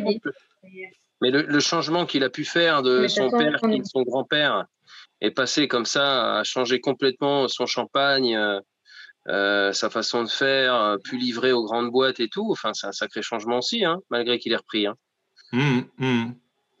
Bah, Émilie va bientôt faire ça aussi. Elle va bientôt nous faire une cuvée, non euh, J'espère. Mais peut-être en passant par la COP. c'est pas gênant. On verra. Chaque chose en son temps. du temps qu'on est invité, c'est pas gênant. il a quel goût ton vin? On a un vin de piquette. Hein. Tu sais, euh, nous, on fait jamais du très bon vin dans le sud. Tu les mets dans des bouteilles en plastique? Voilà, c'est ça. Alors là, on est à peu près du niveau de la chat qu'on a l'habitude d'avoir ensemble. Quoi. ça y est, on est, on est retombé sur nos basiques. Euh, voilà. Bon, après, en tout cas, c'est souvent bon enfant et plutôt sympa. Mais moi, pour en avoir goûté, euh, il y a peut-être de la piquette chez Émilie Benjamin, mais en tout cas, j'en ai goûté aussi du très bon. Donc, euh, voilà. Et je pense que si on parle de qualité, si on compare à il y a, il y a peut-être une cinquantaine ou une centaine d'années, je pense que la différence de qualité est quand même certainement beaucoup plus évolué que, que ce qu'on avait à une époque. Et je pense que vous avez beaucoup évolué aussi dans vos, dans vos modes de vinification, euh, dans vos productions. Et c'est vrai que euh, même si le Pays d'Oc n'est pas le plus réputé au niveau vignoble, c'est quand, même, euh, c'est quand même pas mal. et ça, ça a pas mal bougé. Quoi, hein. En tout cas, on arrive bien à le vendre et c'est ça le plus important. Il y a un autre sujet que tu n'as pas, pas parlé, c'est aussi la diversification des métiers moi, par exemple, j'ai deux boulots, quoi. parce que sur la, la, ferme tout seul, ça serait compliqué financièrement. Tu vois, ça peut être. La double activité. C'est ça? Ah, on a perdu Alexandre. Activité. Oh là, il a, il a, là, il a, il, a fait des réductions sur son forfait. Il a un forfait voyelle uniquement, je pense, en ce moment. Non, c'est vrai, tu, vous m'entendez pas là? Si, c'est ah bon. Bah, là, c'est bon, mais avant, juste avant, c'était, c'était coupé. Donc, j'ai dit la double activité, puis tu as dit. voilà. ce que, mais c'est ce que j'ai dit. bon, bah, c'est ça alors. Donc, c'est le bégaiement, comment s'en sortir. Euh, peut-être que tu as une solution. Non, mais c'est vrai que la double activité, c'est certainement euh, quelque chose qu'on voit, euh, voit pas mal. Alors, je pense à, Rémi, alors, à Rémi Dumery, qui, qui fait partie aussi des agriculteurs du, du bouquin alors qui lui n'est pas double actif officiellement, mais qui a développé des activités de, tests et d'essais, entre autres, sur, euh, sur son exploitation, même s'il a développé aussi un logiciel de, euh, informatique. Euh, mais c'est vrai qu'il y a certainement pas mal de, différentes formes de double activité. Est-ce que YouTuber, c'est une deuxième activité? Je ne sais pas. Euh, si, si c'est avec ce que YouTube nous paye, ça sera peut-être un peu compliqué, mais. Que je voulais dire. pour manger beaucoup. Hein. en temps, oui, c'est une double activité. En revenu, euh, peut-être pas. Pourtant, pourtant, Dieu sait si on sait que tous les youtubeurs euh, gagnent bien leur vie, surtout en agricole. Enfin, je sais pas. Ah bah, ah bah, David Forge, il est fortuné, lui. Hein. c'est le seul d'ailleurs qui gagne. oui, c'est le seul. Ah bah après, il a, il a quand même passé les 100 000 abonnés, donc euh, quelque part, euh, et, enfin, je pense que c'est plus au nombre de vues, à la durée de vue que, que ça va jouer, mais bon, ça peut être. Euh, ah, les jaloux oh Non, non, je suis pas, je suis pas, je suis pas jaloux. Ça fait trop longtemps que j'ai mangé ma jalousie parce que sinon, je, ne vous pas, je vous ferai pas venir sur mes émissions si j'étais jaloux des autres quand même. T'es notre exemple, t'es notre père. Oui, c'est la... ouais, ouais, ouais, ton grand-père, ouais, c'est ce que j'allais dire. euh, Méfie-toi, les cheveux gris, ça arrive très rapidement, mon gars. Ah ouais, mais tranquille. C'est pas mal, hein Bon, ça y est, on est parti de travers. Alors tiens, je vois justement un, sujet qui peut être intéressant aussi. Euh, le chanvre, euh, par exemple. Alors, euh, il y, a Gilles qui nous a fait des petits tests de cannabis. il avait fait une petite vidéo sur le, sur le sujet. C'est une bonne solution de diversification, ça, de partir sur, sur des produits comme ça? Ça détend. ça peut être pas mal. Ouais. Ouais, il est dendu. Hein. faut, faut, réussir. Et pour le, chanvre textile, en fait, ça ne gagne pas tant que ça. Hein. Je pense que ouais, ouais. des pénalisations. Euh, Est-ce qu'il ne faudrait pas aller de la production à la fabrication Non, mais sans déconner, tu vois, essayer d'aller. Euh, est-ce que c'est pas ça qui fait que. Non, mais je parle pas que du chanvre, hein, par exemple, mais euh, tu parlais de se regrouper. se regrouper par exemple, moi, on a l'exemple de l'élevage, hein, où tu as ta production et tu vas jusqu'à la vente. Mmh ouais, essayer de casser les intermédiaires pour essayer de gagner un peu plus et euh, que le consommateur s'y retrouve parce qu'il va le payer peut-être moins cher avec une qualité. Ouais, non, mais c'est sûr que. Bah, s'il y avait des journées avec le double d'heure, euh, ça serait, ouais, ça, ça serait faisable. ouais, mais non, après... non, mais c'est vrai que c'est. J'avais un, copain qui avait un, maître de stage qui avait 20 vaches. Ils étaient trois à travailler sur, euh, sur la ferme avec 20 vaches, autant de surface. Puis les gars, ils vivaient bien, quoi. C'est vrai que ils transformaient. Donc c'est vrai que c'est intéressant, mais il faut, faut, du temps, quoi. C'est toujours ça le... qui est compliqué. Ah, tu évites la sortie en boîte, tu évites le McDo, tout ça, tu vas voir, tu vas avoir du temps. Hein. Ouais, ouais. Ouais, puis surtout que les sorties en boîte, du coup, quand ça dure trop longtemps, après le lendemain, tu arrives trop tard pour la traite, et puis voilà, après, tu es, décalé. N'est-ce pas, euh, Théo hein, hein Ah, quand même. Bon, ça va, tu as, un maître d'apprentissage qui est, enfin, un patron maintenant qui est, qui est plutôt cool là-dessus. Mais bon, tu le remplaces aussi pas mal, vu le nombre d'heures que tu fais, a priori, euh, ça va, il doit pas être trop, perdant, quoi. Ça va. Je pense qu'il y a une bonne, euh, un bon fonctionnement là-dessus. Euh, j'ai AgriRoom qui me dit tiens, euh, parlons robotisation dans l'agriculture, le développement de l'agriculture, robotisation, mécanisation, traitement. Il y a souvent, c'est vrai, des contradictions et on se fait parfois allumer en disant ah, je pense à. si alors, si je ne me trompe pas, la fondation Nicolas Hulot qui avait dit pour une agriculture avec moins de technologie, moins de il voulait a priori faire un manifeste là-dessus, ou je ne sais pas si ça, existait ou si c'est un rêve de ma part. Mais en tout cas, certains ont l'idéologie de dire euh, qu'il faut qu'on revienne un peu au système de nos grands-parents. Alors, est-ce que c'est euh, un thème qui pourrait être intéressant à, j'allais dire, à traiter? Alors, je pense à Etienne qui est euh, au niveau robotisation dans l'exploitation, je pense qu'il est pas mal. Quoi. On doit être à peu près au top au niveau élevage. il y en a peut-être d'autres aussi en culture. Bah, je pense à Gilles qui, qui, utilise quand même des, enfin, du RTK aussi, du, euh, comment, de, de l'agriculture de précision. Et puis, je ne sais pas si tu fais de la modulation de dose en semis, en, en engrais, euh, des trucs comme ça. Je commence à tester certaines choses. Voilà, et donc, donc peut-être parler un peu des intérêts de cette technologie. Euh, je pense à un truc tout con, le RTK. Si le RTK n'existe pas, demain, euh, comment tu fais du striptil, par exemple, euh, si tu veux décaler et puis faire un SMI, non pas juste derrière, mais quelques semaines après, quoi. En virage. Déjà, juste de semer dans, dans un couvert sans RTK, enfin sans, sans, GPS, tu n'y arriverais pas. Quoi. Donc, oui. Euh, toutes les techniques agriculture de conservation, tout ça, c'est quasiment indispensable. Mmh, mmh. dans nos champs. Et toi, euh, Alexandre, tu fais comment euh... À l'instinct.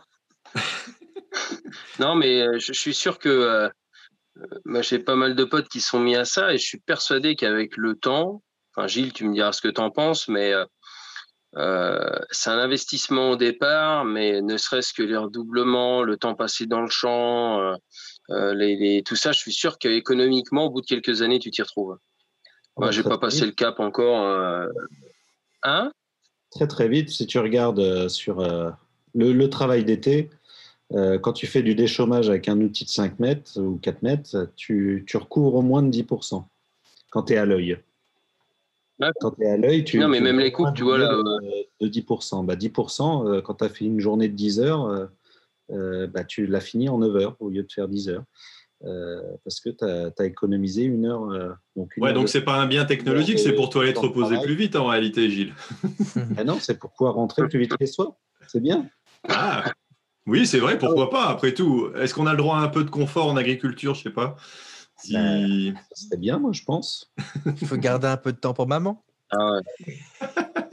Théo, t'es bien placé pour parler, c'est ça. tu viens encore avec ta mère, toi Pour l'instant, ouais. mais...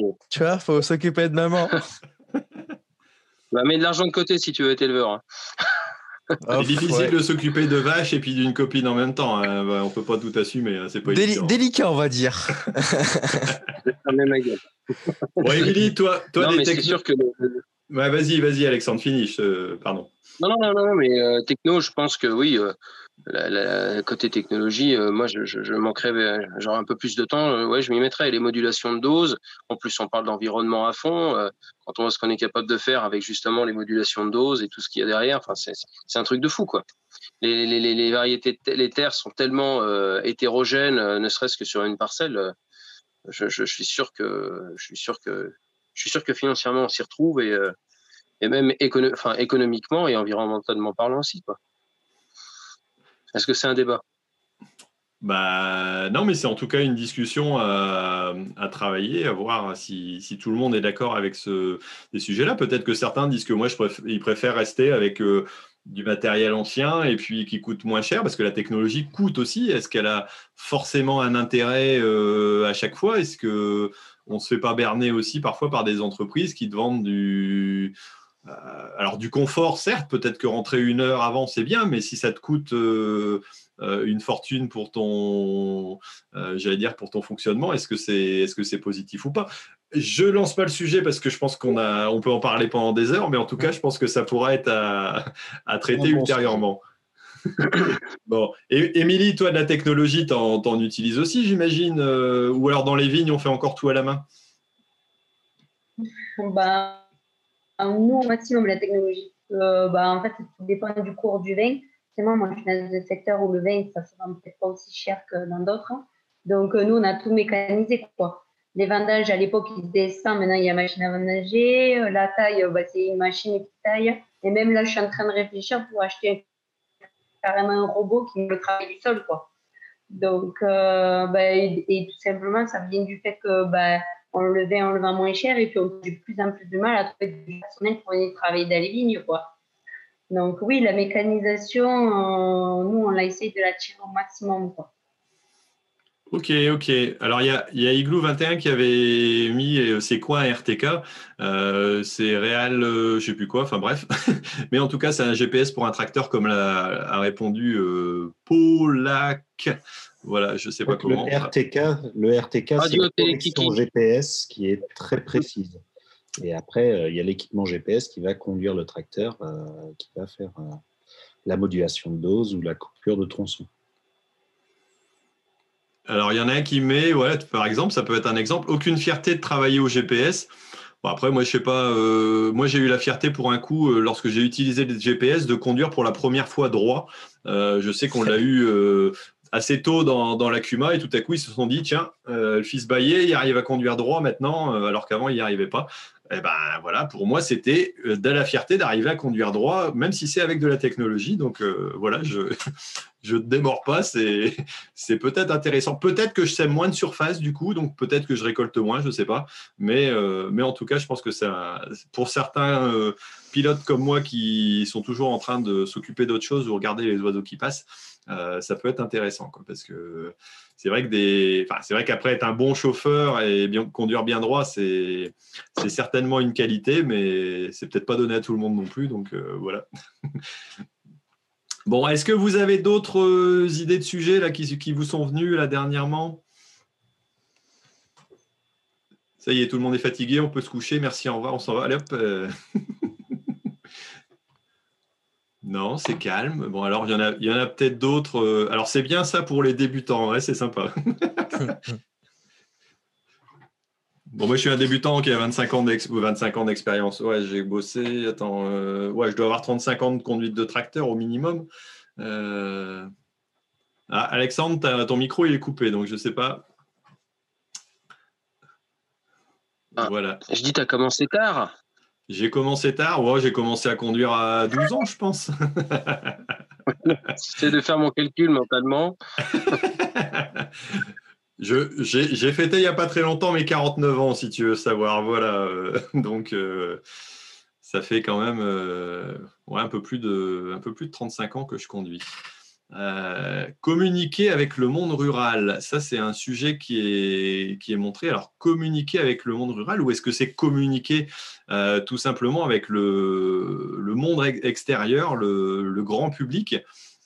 Ça c'est une thématique, mais je pense que c'est pas très compliqué d'en discuter avec les youtubeurs étant donné que tout le monde a pris le parti de, montrer ce qu'ils faisaient. Alors, est-ce que, tiens, petite question, est-ce que vous l'avez fait pour montrer votre métier au grand public ou pour expliquer à d'autres agriculteurs vos techniques?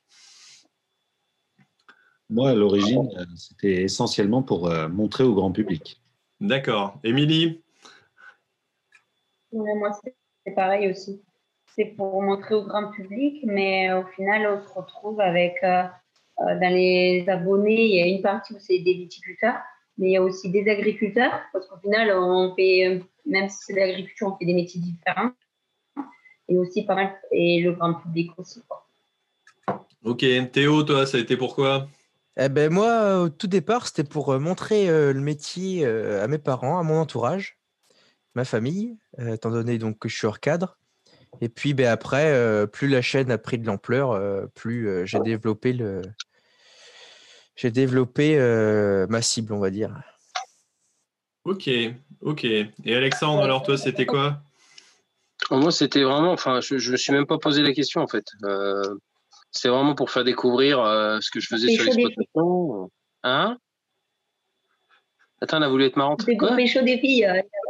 Non, ça, j'allais le dire pour Théo, mais tu as été plus vite que moi. Euh, Attends, déconne pas, parce qu'il y a peut-être Camille qui est en train de regarder le live. Alors, s'il te plaît, si tu pouvais la fermer. non, non, mais euh, moi, c'était vraiment pour faire découvrir le métier. Alors, comme nous tous, auprès du grand public, mais auprès même de d'autres gens. C'est pour ça que j'aime bien aller ailleurs. Là, j'ai fait la vidéo sur l'ostréiculture parce que, comme il y a pas mal aussi d'agriculteurs qui suivent la chaîne, c'est de faire découvrir autre chose que, que la grande culture pour ce qui est de mon expérience euh, personnelle. Et euh, non, non, il faut. Voilà, moi, c'était vraiment pour faire découvrir l'agriculture en général, ce que je faisais d'abord et surtout après l'agriculture. Mais moi, ça m'éclate d'aller ailleurs. L'ostréiculture, c'était super. Elle a peut-être pas plu à tout le monde parce que c'est spécial, mais moi, c'est l'une des vidéos qui m'a le plus plu à faire sachant que j'ai même failli vomir. Donc, euh... J'allais dire, tu as eu le mal de mer quand même, un petit peu. Hein. Non, mais attends, on était force 5. Je sais pas si tu vois le truc. Donc, euh, lui, il avait la il allait à droite à gauche. Hein, euh, mais moi, je n'allais pas à droite à gauche. C'est que ma tête qui faisait droite à gauche.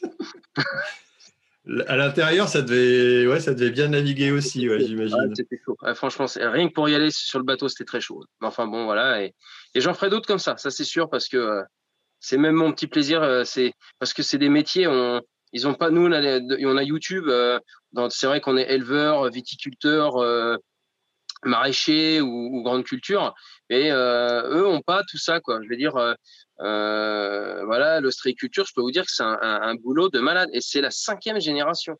1891, l'arrière-arrière-grand-père a commencé. Et je peux vous dire que c'est un boulot de fou. Hein. Euh, moi, je dis souvent que l'élevage, c'est un boulot de fou, mais alors là, ça vente sa neige, c'est tout le temps, tout le temps, tout le temps dehors, tout le temps dehors.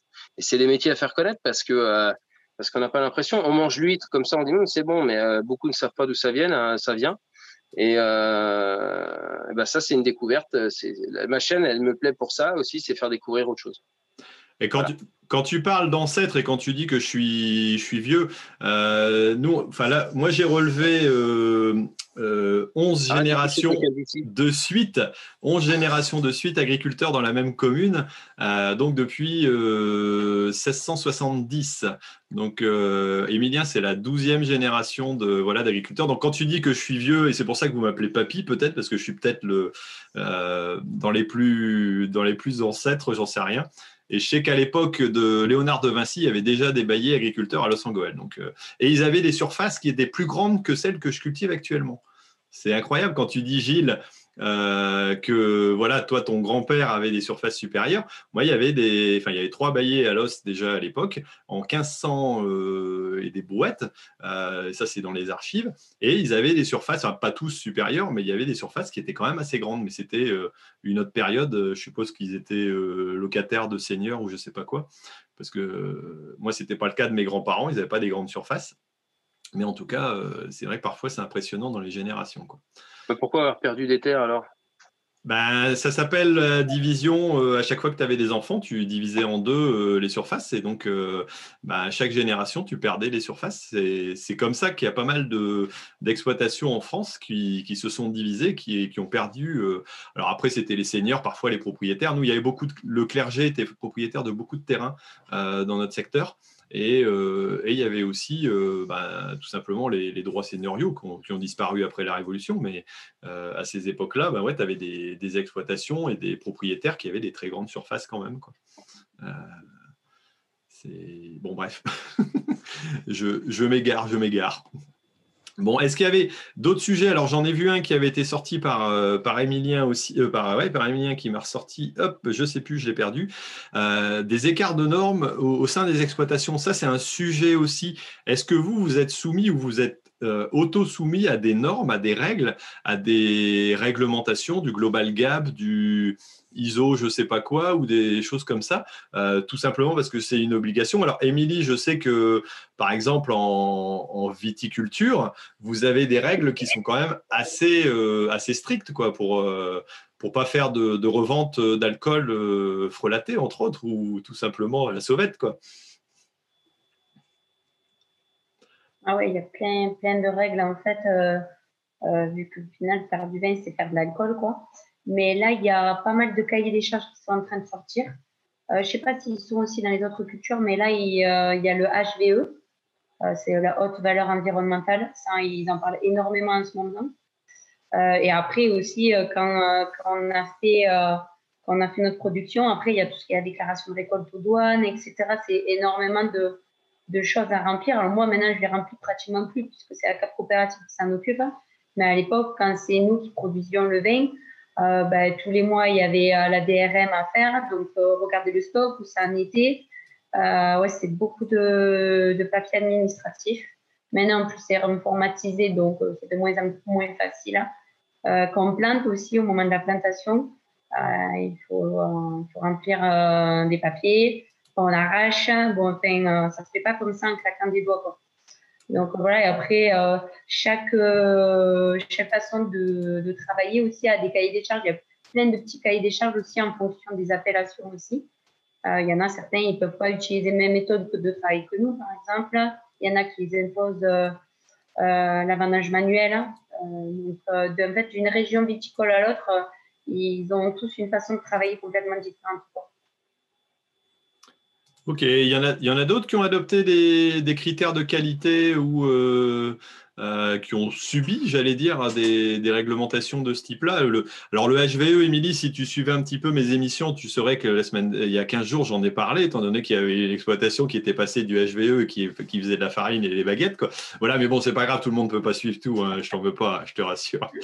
mais mais c'est vrai que ça arrive tout doucement, je pense beaucoup plus... Euh, euh, tranquillement qu'en vigne. Alors, certainement pour une raison euh, simple aussi, c'est que euh, je pense qu'en viticulture, tu valorises plus rapidement et plus directement un critère de qualité, hein, que ce soit de la bio, je pense, mais aussi éventuellement des, demandes, parce que c'est un produit certes qualitatif, mais aussi d'un peu plus, euh, un peu plus valorisé peut-être par le par l'acheteur. Le consommateur, c'est un produit plaisir, donc je pense qu'il va regarder peut-être un peu plus, euh, quitte à mettre un euro de plus sur euh, sur un critère de qualité dans ce sens-là. Quoi. Je ne sais pas si c'est ton avis là-dessus, mais bon. Ben, en fait, à l'heure actuelle, le c'est pas compliqué à la cave. Il y a, je parle de la cave coopérative, mais plein d'autres caves s'y mettent. En fait, là, ils sont en train de dire que maintenant, le HVE va devenir l'ancien conventionnel. Quoi. C'est-à-dire que maintenant, les acheteurs, si tu pas un HVE, ils n'achèteront pas quoi. Mmh, Donc mmh. Bah, là, euh, ils sont en train de dire que ben, ils ont quelques années pour passer euh, la totalité des surfaces hein, euh, et que malheureusement, ils n'auront pas le choix. Quoi. Donc, parce que, ben, comme tu disais, le vin, c'est un produit de plaisir. Tu n'es pas obligé d'en boire pour, pour vivre. Quoi. Donc, nous, c'est vrai que ben, dès qu'il y a une norme qui se met en route, il faut qu'ils prennent, qu'on prenne vite le pas, comme le bio ou le HVE. Et si on n'en fait pas partie, ben, les mecs, ils ont de plus en plus de mal à vendre euh, leur production. Quoi. Donc, euh, c'est vrai que nous, on a d'autres contraintes que d'autres productions n'ont pas. Quoi. Hmm. Gilles, toi, tu as des critères de, de qualité? Tu as, as adopté euh, un, label, je ne sais pas? Alors non, non parce qu'actuellement, bah, concrètement, quand on fait euh, des productions de masse comme euh, ce que je fais euh, bah, aujourd'hui, on n'a pas ces obligations-là. alors certes, sur certaines productions, en particulier sur du colza ou sur d'autres productions, on a des besoins de traçabilité que demande notre coopérative parce que pour pour aller sur certains marchés. mais pour l'instant, le HVE, on n'est pas encore obligé, mais c'est en train de venir, puisque là, ils en parlent énormément on sait que ça va être l'accès aux aides euh, dans quelques années, très rapidement même. Ouais, c'est un, peu, un peu la problématique de ces, ces, normes-là qui, qui sont parfois contradictoires aussi. Enfin, je, je sais que j'ai étudié un petit peu dans le bouquin et, je l'ai mis en avant, c'est qu'à un moment donné, une norme est intéressante, elle te permet d'évoluer dans, dans tes techniques, dans tes pratiques, elle t'oblige aussi. Donc c'est c'est toujours intéressant parce qu'on n'est que des humains et de un coup de pied au cul, ça nous fait pas de mal pour nous euh, régler les choses. Mais le problème, c'est que ce qui est au départ un critère de qualité qui te permet peut-être de gagner un petit peu plus, et encore, c'est pas toujours vrai. Euh, moi, je prends le, comment, le certificat Global Gap que j'ai en, production de pommes de terre. À un moment donné, c'était pas euh, pour gagner plus, mais c'était au moins pour atteindre des nouveaux marchés. Euh, bah, ces marchés-là, maintenant, bah, forcément, si tu n'es pas Global Gap, tu ne peux pas les avoir. Mais en tout cas, tu n'as pas de gains supplémentaires. Et le temps qu'ils te mettaient, et ils m'ont mis à disposition, ils m'ont subventionné un petit peu sur, sur ce sujet-là. Enfin, là, je parle d'un négociant. Mais euh, bah, maintenant, c'est devenu une norme et si j'y suis pas, euh, bah, je peux tout simplement pas fournir à ce, cet acheteur-là. Donc, quand euh, c'est le thème que j'ai dit, mais c'est quand euh, voilà quand, quand les normes, enfin quand quand c'est, je, ne sais plus quel terme j'ai employé là-dessus, mais quand les critères de qualité deviennent la norme quelque part, ça oblige aussi aux exploitations à évoluer parfois en taille, en dimension. je prends la dimension EFS. qui est un critère de qualité demandé de plus en plus par des, des, comment, des, des grandes surfaces, hein, par exemple. Euh, je vois, j'ai mon voisin qui produit de l'endive. Euh, il a dû se mettre en EFS. Attention, euh, quand on parle d'EFS, c'est des critères de qualité de type industriel. Donc, la taille des placards pour les salariés, ils ont une certaine dimension. Ça ne peut pas être plus petit. je ne vais pas dire la couleur des lacets ou la forme des chaussures, mais c'est du truc hyper précis. Et ça devient, et ça oblige forcément à avoir une taille bah, qui n'est pas comment euh, qui n'est pas, qui est pas minime, parce que si jamais tu n'as pas un critère de taille suffisant euh, en type de production, bah, tu ne peux, pas, tu peux pas remplir ces critères-là parce que tu n'en as pas les moyens. Quoi. Et, c'est vrai qu'on on nous demande parfois des petites exploitations, et à l'inverse, euh, on nous demande aussi des normes de qualité de plus en plus draconiennes. Et ça, c'est c'est des problématiques qui sont, qui sont assez complexes. Bon, on va peut-être. Est-ce que vous avez encore une idée de sujet? Je prends la dernière et puis après, on va peut-être passer tout simplement à la partie, euh, euh, j'allais dire, euh, journal. J'ai quelques petites choses à montrer avec les, articles de, Ternet, mais voilà. Est-ce que vous avez encore une petite idée de thème qui vous vient à l'idée là tout de suite? Ah, J'ai loupé la morée dans le pré, quoi. Ouais, moi aussi. J'ai Le célibat en agriculture, c'est ça que tu veux mettre comme thème? C'est quoi? Ah, le célibat en agriculture. Ah, peut-être, pourquoi pas? Ah, J'ai des idées d'agri-youtubeurs. oui, j'ai pensé aussi, justement. De quoi? On a des idées de participants pour ce débat-là. Ouais. ouais, mais voudront-ils participer si on a les idées euh... ouais, Forcé. On va les forcer? Bon, bah, on, essaiera peut-être. Bon, allez, je vais passer dans la, dans la partie magazine avant de, faire un petit peu le, tour de France, vu que là, on a, on a l'occasion d'avoir plusieurs, plusieurs secteurs de France. Euh, euh, je vais passer tout simplement et partager mon écran euh, sur, sur les articles euh, voilà, qui ont été les plus vus et les plus lus. Alors, je vais commencer par l'article tout simplement euh, qui a été euh, le plus lu donc sur Ternet. les prix pourront-ils se maintenir autour de 210 euros? Alors, je ne vous demande pas d'intervenir tout de suite, mais je vous demanderai votre avis après sur, sur l'un des trois articles. donc, c'est vrai qu'on a vu l'évolution du prix du blé actuellement qui est en train de stagner quand même à des niveaux qu'on a pas vu depuis, depuis quelques temps. Et, bon, si c'était à une époque euh, indiqué comme étant plutôt de la. Comment on dirait ça euh, Un effet d'aubaine, euh, je pense que ça, ça, se maintient quand même un petit peu. Donc, on a, on a peut-être des chances de voir quand même des prix qui s'améliorent un petit peu. ensuite, j'ai un deuxième article qui, lui, est tout simplement l'article le plus lu de la quinzaine sur WebAgri euh, justement, on parle d'astreinte en élevage, quand on parlait de technologie tout à l'heure, euh, et donc le mode de conduite et les équipements pour limiter le, temps de travail. Donc ça, ils ont fait une, euh, une étude, donc par exemple pour un troupeau de 73 vaches, vaches laitières. Donc voilà, peut-être qu'il y a des, moyens d'améliorer, ça on verra peut-être avec Théo, mais c'est des moyens d'améliorer ces, conditions de travail et puis de, réduire un petit peu la pénibilité derrière. Et puis ensuite, un dernier sujet euh, qui a été l'article le plus commenté. Euh, alors apparemment, c'est des vaches qui ne boivent plus et qui ont perdu 9 litres de lait sans explication. Alors, j'ai pas lu l'article, donc je ne peux pas vous dire euh, en, quoi ça, consiste exactement. Mais apparemment, il y, avait, il y a eu une difficulté là-dessus et ça a fait pas mal commenter. Alors, il parle d'électrobiologue et géobiologue. Alors, il y a des des sujets qui, existent un petit peu, parfois sur des éoliennes, parfois sur les circuits électriques. Euh, je sais qu'il y a un bouquin qui existe sur le, euh, à la France agricole qui, parle exclusivement de ce sujet-là, euh, géobiologue, voilà, donc a priori les, les, courants ou des choses comme ça qui pourraient poser de problèmes sur des élevages. Etc. Alors vas-y, je te laisse réagir, Théo, là-dessus. Tu connais ce, ce genre de problématique, toi? Eh bien oui, parce que nous, on avait un petit souci pendant un temps, les vaches, quand elles allaient à la traite, elles étaient, euh, alors selon les périodes, elles étaient plus ou moins excitées ou, on sentait qu'il euh, y avait quelque chose qui les dérangeait. Donc on a fait venir deux, deux Ikea à la ferme, là, de personnes.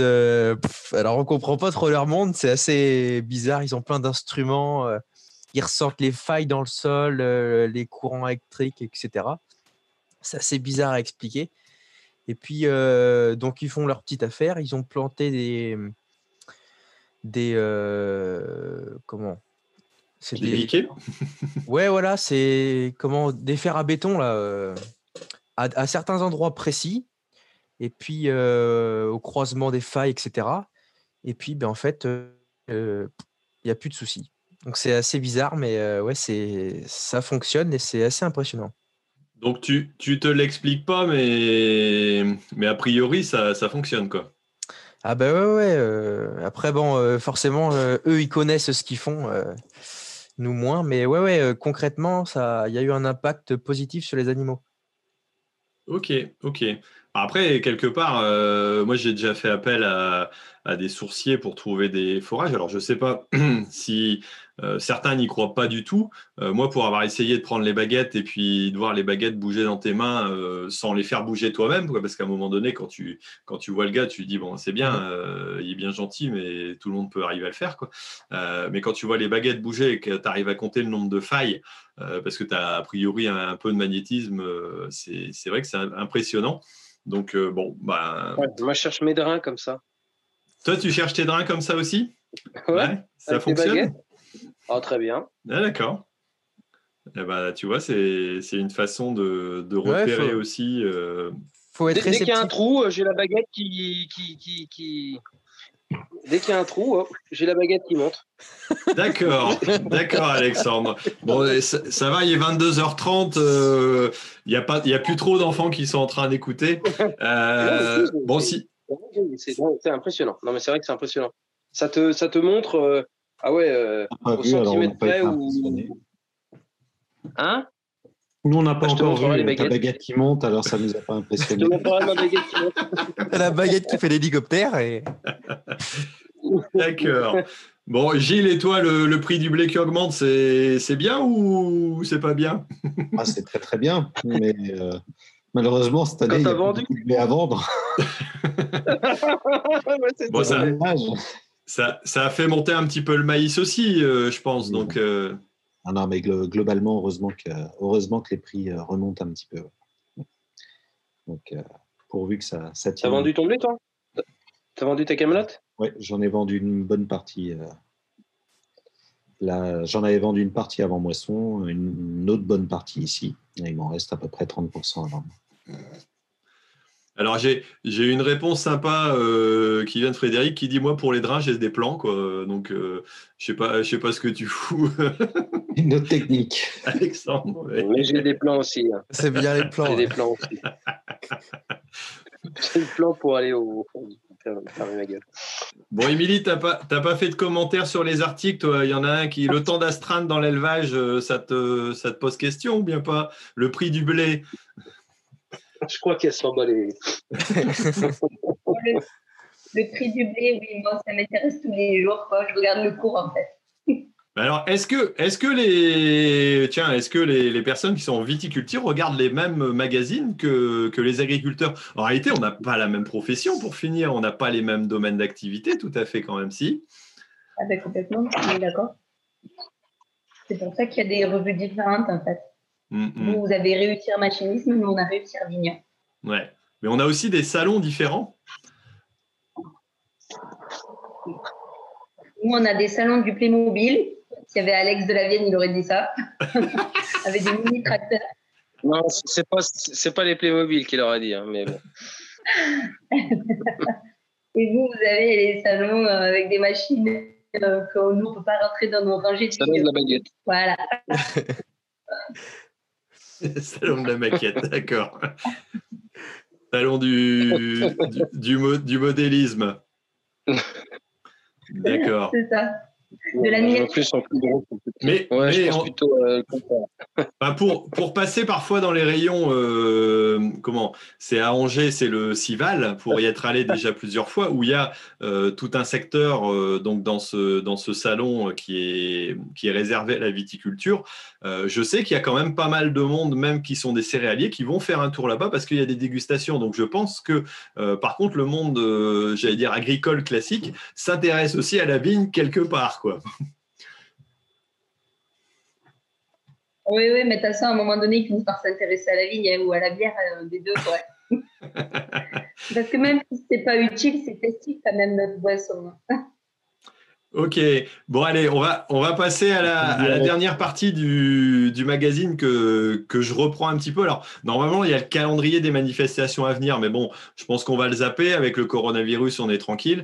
Euh, pour l'instant, bah, il n'y a rien d'annoncé euh, et, et je pense qu'on n'aura rien, euh, sauf peut-être un, un Tour de France en tracteur, mais ça, on, on aura l'occasion d'en rediscuter un petit peu plus tard. Euh, euh, tiens, est-ce qu'on a perdu Alexandre? J'ai l'impression d'avoir... euh, Oui, il n'y a de- plus. de plus l'avoir. Ah bon, bah ça y est, il a quitté son garage, on l'a perdu. Donc, euh, euh, mais je voulais tout simplement donc faire un petit tour euh, de France, la situation dans les dans les cultures. Bah tiens, Gilles, euh, dis-nous un petit peu à quoi t'en es et quel temps il fait toi dans ton secteur. Vous avez pris euh, l'eau dernièrement, il fait beau. euh, Là, vous avez fini les SNI, à quoi vous en êtes là? Là, il fait très beau, donc euh, moi j'ai quasiment terminé mes SNI. Il me reste plus qu'un petit peu de févrole que je vais faire normalement demain ou après-demain, dès que je récupère le SMOA. Donc je suis quasiment à jour. Là, on a eu ouais, une semaine, dix jours pour pouvoir, pour pouvoir se remettre à jour euh, sur, sur tous les travaux. Donc euh, parfait. Ok, tu as réussi à semer quand même dans des conditions à peu près acceptables parce qu'il y en a pas mal qui ont sorti la charrue ou euh, d'après ce que j'ai pu comprendre non, dans certains secteurs? Ça s'est plutôt bien passé. On a eu une, une période vraiment très pluvieuse qui était un peu limite, mais ça, ça a été. Et là, euh, tout a très bien levé. Et pour l'instant, les cultures sont belles. D'accord.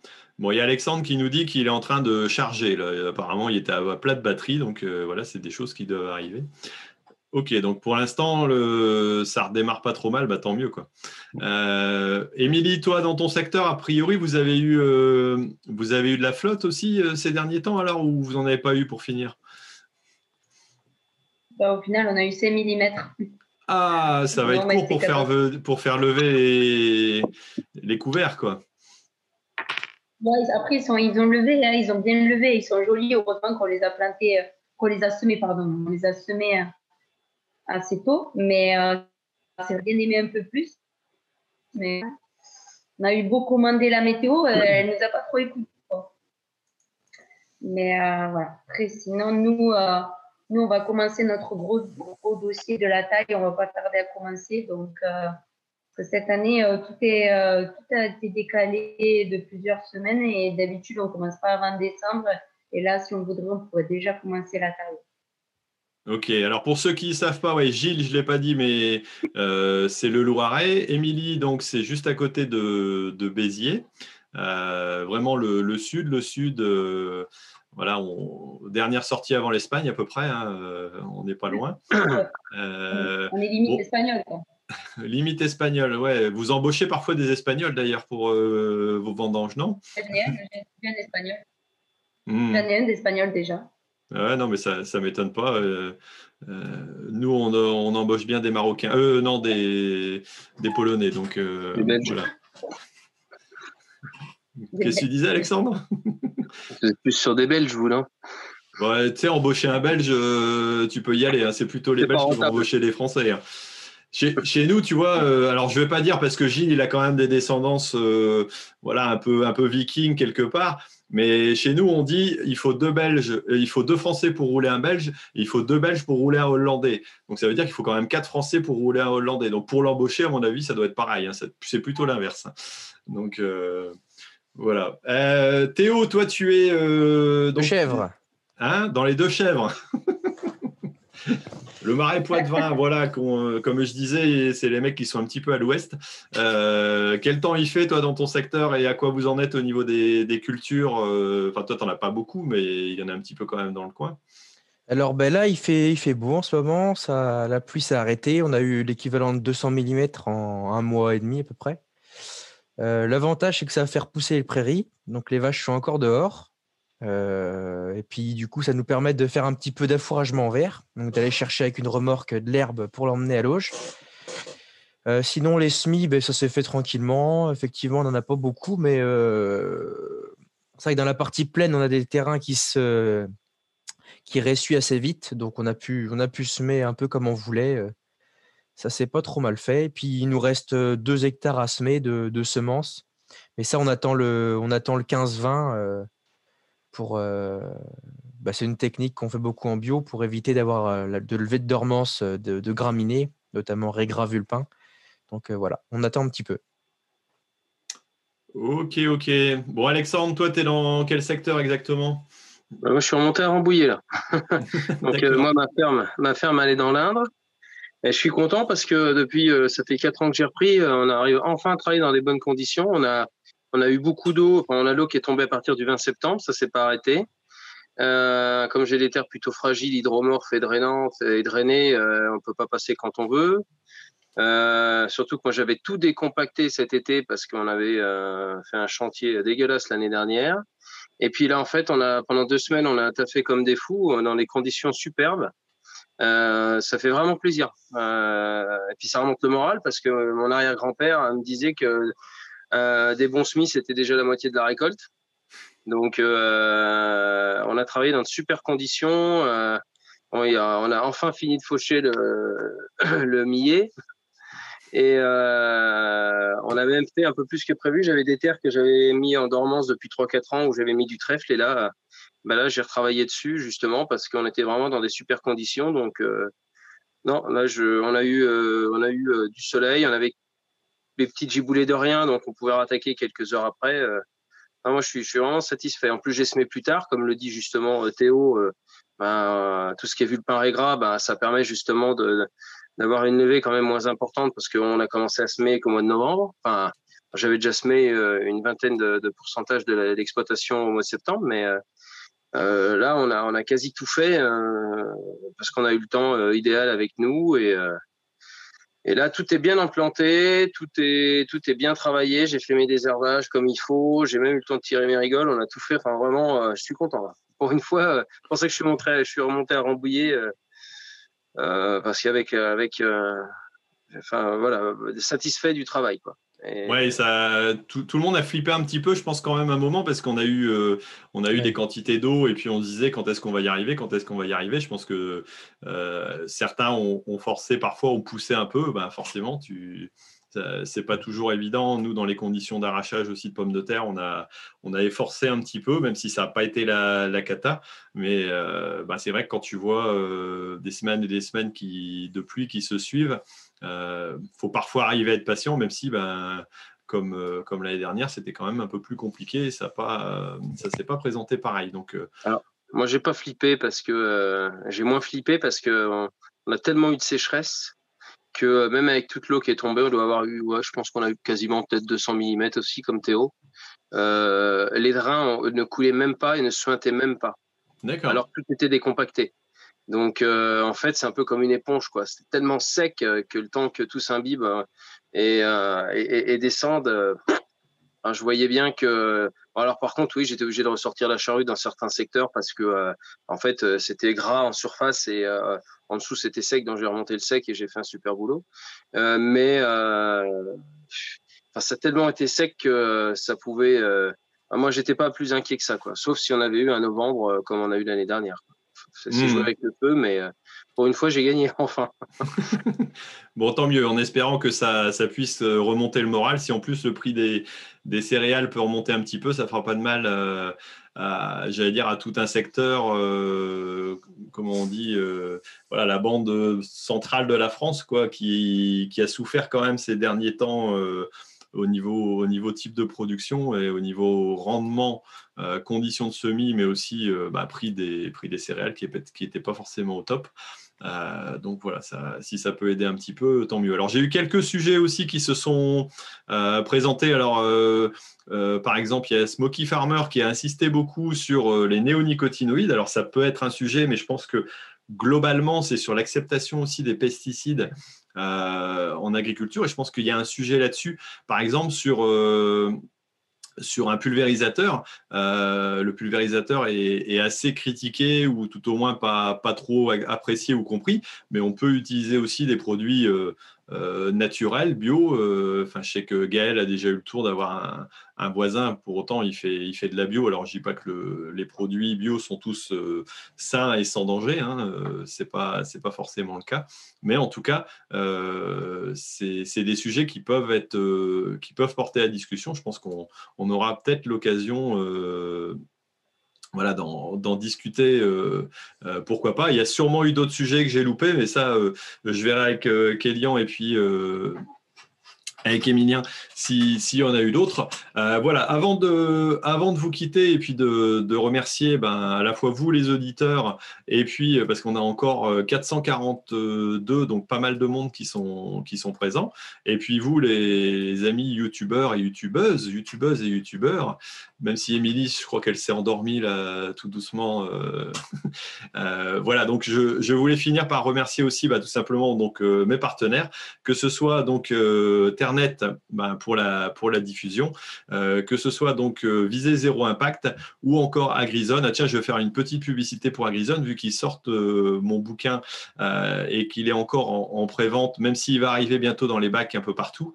en ce moment, ils font une euh, une promotion sur, euh, sur leurs jouets. Alors quand on parlait de, euh, de jouets tout à l'heure sur certains salons, alors c'est pas uniquement que des jouets de la vigne, hein, mais il y a aussi d'autres d'autres jouets qui sont tout simplement avec des comment ils font ça? Ils font tout simplement les frais de port qui sont gratuits en ce moment. et puis, vous pouvez acheter mon bouquin chez eux aussi. Donc, profitez-en. Faites un coup double éventuellement si vous voulez acheter vos cadeaux de Noël. bah, je dis ça, tiens, on a perdu encore Alexandre. Euh, c'est peut-être parce que j'ai, c'est peut-être parce que j'ai parlé d'Agrison qui s'est sauvé. il a tout donné, il est à plat. ah, il est encore à plat, c'est pas possible. Il va, il va dire que j'ai profité que, qu'il était parti pour, euh, pour placer mon partenaire, mais non, c'est mon partenaire, donc c'est tout, c'est pas grave. Euh, et je pense qu'il comprend tout à fait, il n'y a pas de souci. Bon, bah, en tout cas, Alexandre, merci d'avoir participé. Merci à Gilles, Émilie et puis à, à, Théo aussi. Vous avez encore un petit mot à dire, non? Eh bien, merci à toi. Merci à toi de nous avoir accueillis.